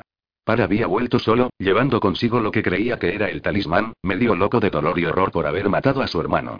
Ella lo había cuidado durante semanas en la casa subterránea del topo hasta que poco a poco volvió en sí, sacándolo con cuidado de su oscura pesadilla. De allí habían ido de un escondite a otro con la espada de Shannara a remolque, huyendo de los investigadores y de la Federación, buscando el modo de salir de la ciudad. Por fin Parisar los había encontrado, pero al huir de nuevo de la Federación, la capturaron a ella. Patisar y Par habían vuelto a rescatarla, y eso había conducido a su vez a la captura de Patisar. Tras huir definitivamente de la ciudad, porque al fin había una forma de hacerlo y no podían hacer nada por Parisar sin refuerzos, se habían dirigido al norte a través del desfiladero de Kenon. Y desde lo alto del desfiladero, más allá de los fuegos de vigilancia de la Federación, pero tan claro como te veo a ti, vimos para Nor prosiguió, tocándole el brazo impulsivamente. Ha regresado del pasado, joven de las tierras altas. Par estaba seguro de ello. Dijo que eso significaba que Walker Bo había tenido éxito. Entonces, apagándose de nuevo, procedió a describir cómo habían cruzado el paso y su desafortunado encuentro con Coltar, o la criatura en que Coltar se había convertido, envuelto en el sudario espejo, encorvado y deforme como si le hubieran cambiado de sitio los huesos. En la lucha subsiguiente, había sido conjurado de algún modo el poder de la espada de Shannara, revelando lo que Par tomó por la verdad acerca del hermano que creía muerto. Y fue tras Coltar, concluyó la joven. ¿Qué otra cosa podía hacer? Yo no quería que fuera, no sin mí, pero no tenía derecho a retenerlo. Buscó la mirada de Morgan. Yo no estoy tan segura de que es acoltar a quien sigue, pero comprendo que debe averiguarlo de un modo u otro si quiere volver a sentirse en paz consigo mismo. Morgan hizo un gesto de asentimiento. Pensó que Damson Ray había renunciado a muchas cosas para ayudar a Paronsford, que se había expuesto más de lo que él habría esperado de alguien aparte de Coltar y de él. Se dijo también que la historia que acababa de contar le daba la impresión de ser cierta, porque encajaba con todo en general. Las dudas que tenía al entrar, empezaron a disiparse. Sin duda, era un rasgo típico de Par la persistencia en salir tras la espada de Shannara, al igual que en buscar ahora a su hermano. El problema esta vez era que Par estaba más solo que nunca, y Morgan recordó una vez más cómo había fracasado en la misión de velar por su amigo. Se dio cuenta de que Danson lo estudiaba con una mirada severa, inquisitiva, y sin previo aviso sus recelos volvieron a aflorar. ¿Era Damson Ray la amiga en la que Par creía o el enemigo del que trataba desesperado de escapar? Sin duda, ella podía haber sido la razón de que se hubiera salvado tantas veces por tan poco, la razón de que los espectros hubieran estado tantas veces a punto de capturarlo. Pero no era también la razón de que él escapara, no confías en mí, ¿verdad? Preguntó la muchacha en voz baja. No admitió Morgan. No confío. No sé qué puedo hacer para convencerte, Morgan respondió Damson rehaciendo un gesto de asentimiento. Ni siquiera sé si quiero intentarlo. Tengo que emplear la poca energía que me queda para encontrar la manera de liberar a Parisar. Luego iré en busca de Par. Él se volvió hacia los árboles, pensando en las oscuras sospechas que los espectros suscitaban en todos ellos, deseando que fuera de otro modo. Cuando estuve en el saliente con Parisar dijo, me vi obligado a matar a una joven que era en realidad un espectro. Volvió a mirarla. Se llamaba Tel. Mi amigo Steph estaba enamorado de ella y le costó la vida. Le contó entonces las traiciones de Tel y el último enfrentamiento en los túneles de las montañas de detrás del saliente, donde había matado al espectro que había sido Tel y salvado la vida de Parisar Cesta. Lo que me asusta, dijo, es que pueda ser otra Tel y que Par termine como Steph. Ella no respondió, permaneciendo con la mirada perdida. Podría haber estado mirando a través de él. Tenía lágrimas en los ojos. Él estiró la mano hacia atrás para desenvainar la espada de Lea. Damson lo observó sin moverse y clavó sus ojos verdes en la brillante hoja, mientras él la sostenía con ambas manos y la dejaba en el suelo entre ambos. Pon tus manos en la hoja, Damson dijo en voz baja. Ella lo miró sin responder y permaneció largo rato inmóvil. Él esperó escuchando los lejanos ruidos de los nacidos libres al reunirse para cenar, escuchando el silencio más próximo. La luz era cada vez más tenue y estaban rodeados de sombras. Se sentía extrañamente alejado de todo cuanto había a su alrededor, como si se hubiera detenido en el tiempo con Danson Rey. Ella no, se sorprendió rezando. Otra vez no. Por fin Danson alargó la mano hacia la espada de Lea y apoyó la palma de la mano en el metal. A continuación cerró despacio los dedos alrededor de la hoja. Morgan observó horrorizado cómo la hoja le hacía un profundo corte en la carne y la sangre empezaba a deslizarse por la hoja. Un espectro no podría hacer esto, ¿no? dijo la muchacha. Él se apresuró a bajar la espada, apartándole los dedos. No respondió el joven de las tierras altas, bajando la espada y retirándole los dedos. No sin conjurar la magia. Dejó a un lado el talismán, arrancó un trozo de su capa y empezó a vendarle la mano. No tenías por qué hacerlo, le reprochó. No. ¿Te habrías fiado de mí si no, Morgan Lea? inquirió la muchacha, esbozando una débil y nostálgica sonrisa. No lo creo. Y si no confías en mí, ¿cómo podremos ayudarnos el uno al otro? Tiene que haber confianza entre nosotros. Clavó sus ojos bondadosos en él. ¿La hay ahora? Sí respondió Morgan, haciendo un gesto de asentimiento. Lo siento, Damson. Ella alargó sus manos vendadas y le cogió las suyas. Volvía a tener los ojos llorosos. ¿Has dicho que tu amigo Steph estaba enamorado de Tel? Pues yo lo estoy de Paronsford, joven de las tierras altas, le confesó Damson, alargando sus manos vendadas y cogiéndole las suyas, con ojos llorosos. Entonces comprendió por qué la joven había permanecido al lado de Par, se había entregado totalmente a él, siguiéndolo incluso hasta dentro del pozo, velando por él, protegiéndolo. Es lo que hubiera hecho él, lo que hubiera intentado hacer por despertar. Damson Ray había adquirido un compromiso que solo la muerte podía deshacer. Lo siento, repitió, pensando esta vez en lo poco apropiadas que parecían esas palabras. Damson apretó sus manos y no las soltó. Se miraron durante largo rato en silencio en la oscuridad. Mientras sostenía las manos de Damson, Morgan recordó a despertar, que había sentido ella y los sentimientos que había despertado en él. Se dio cuenta de que la echaba desesperadamente de menos y que hubiera sido capaz de hacer cualquier cosa por recuperarla. Basta de pruebas, dijo Damson. Hablemos. Te diré todo lo que me ha ocurrido y tú harás lo mismo. Par y Parisar nos necesitan. Tal vez entre los dos podamos encontrar la forma de ayudarlos. Le apretó de nuevo las manos, como si no sintiera dolor en ellas, y le ofreció una sonrisa de aliento. Morgan se inclinó para recoger del suelo la espada de Lea y regresó con la joven al resplandor de las hogueras. Su mente funcionaba a toda velocidad, asimilando todo lo que Danson le había dicho, extrayendo conclusiones de los hechos, intentando sacar algo útil. Danson tenía razón. Morgan estaba decidido a no fallar a ninguno de los dos. ¿Pero qué podía hacer él?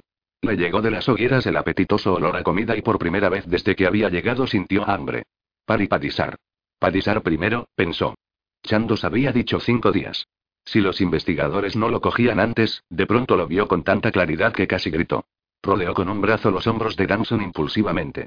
Creo que sé cómo rescatar a Parisar, dijo.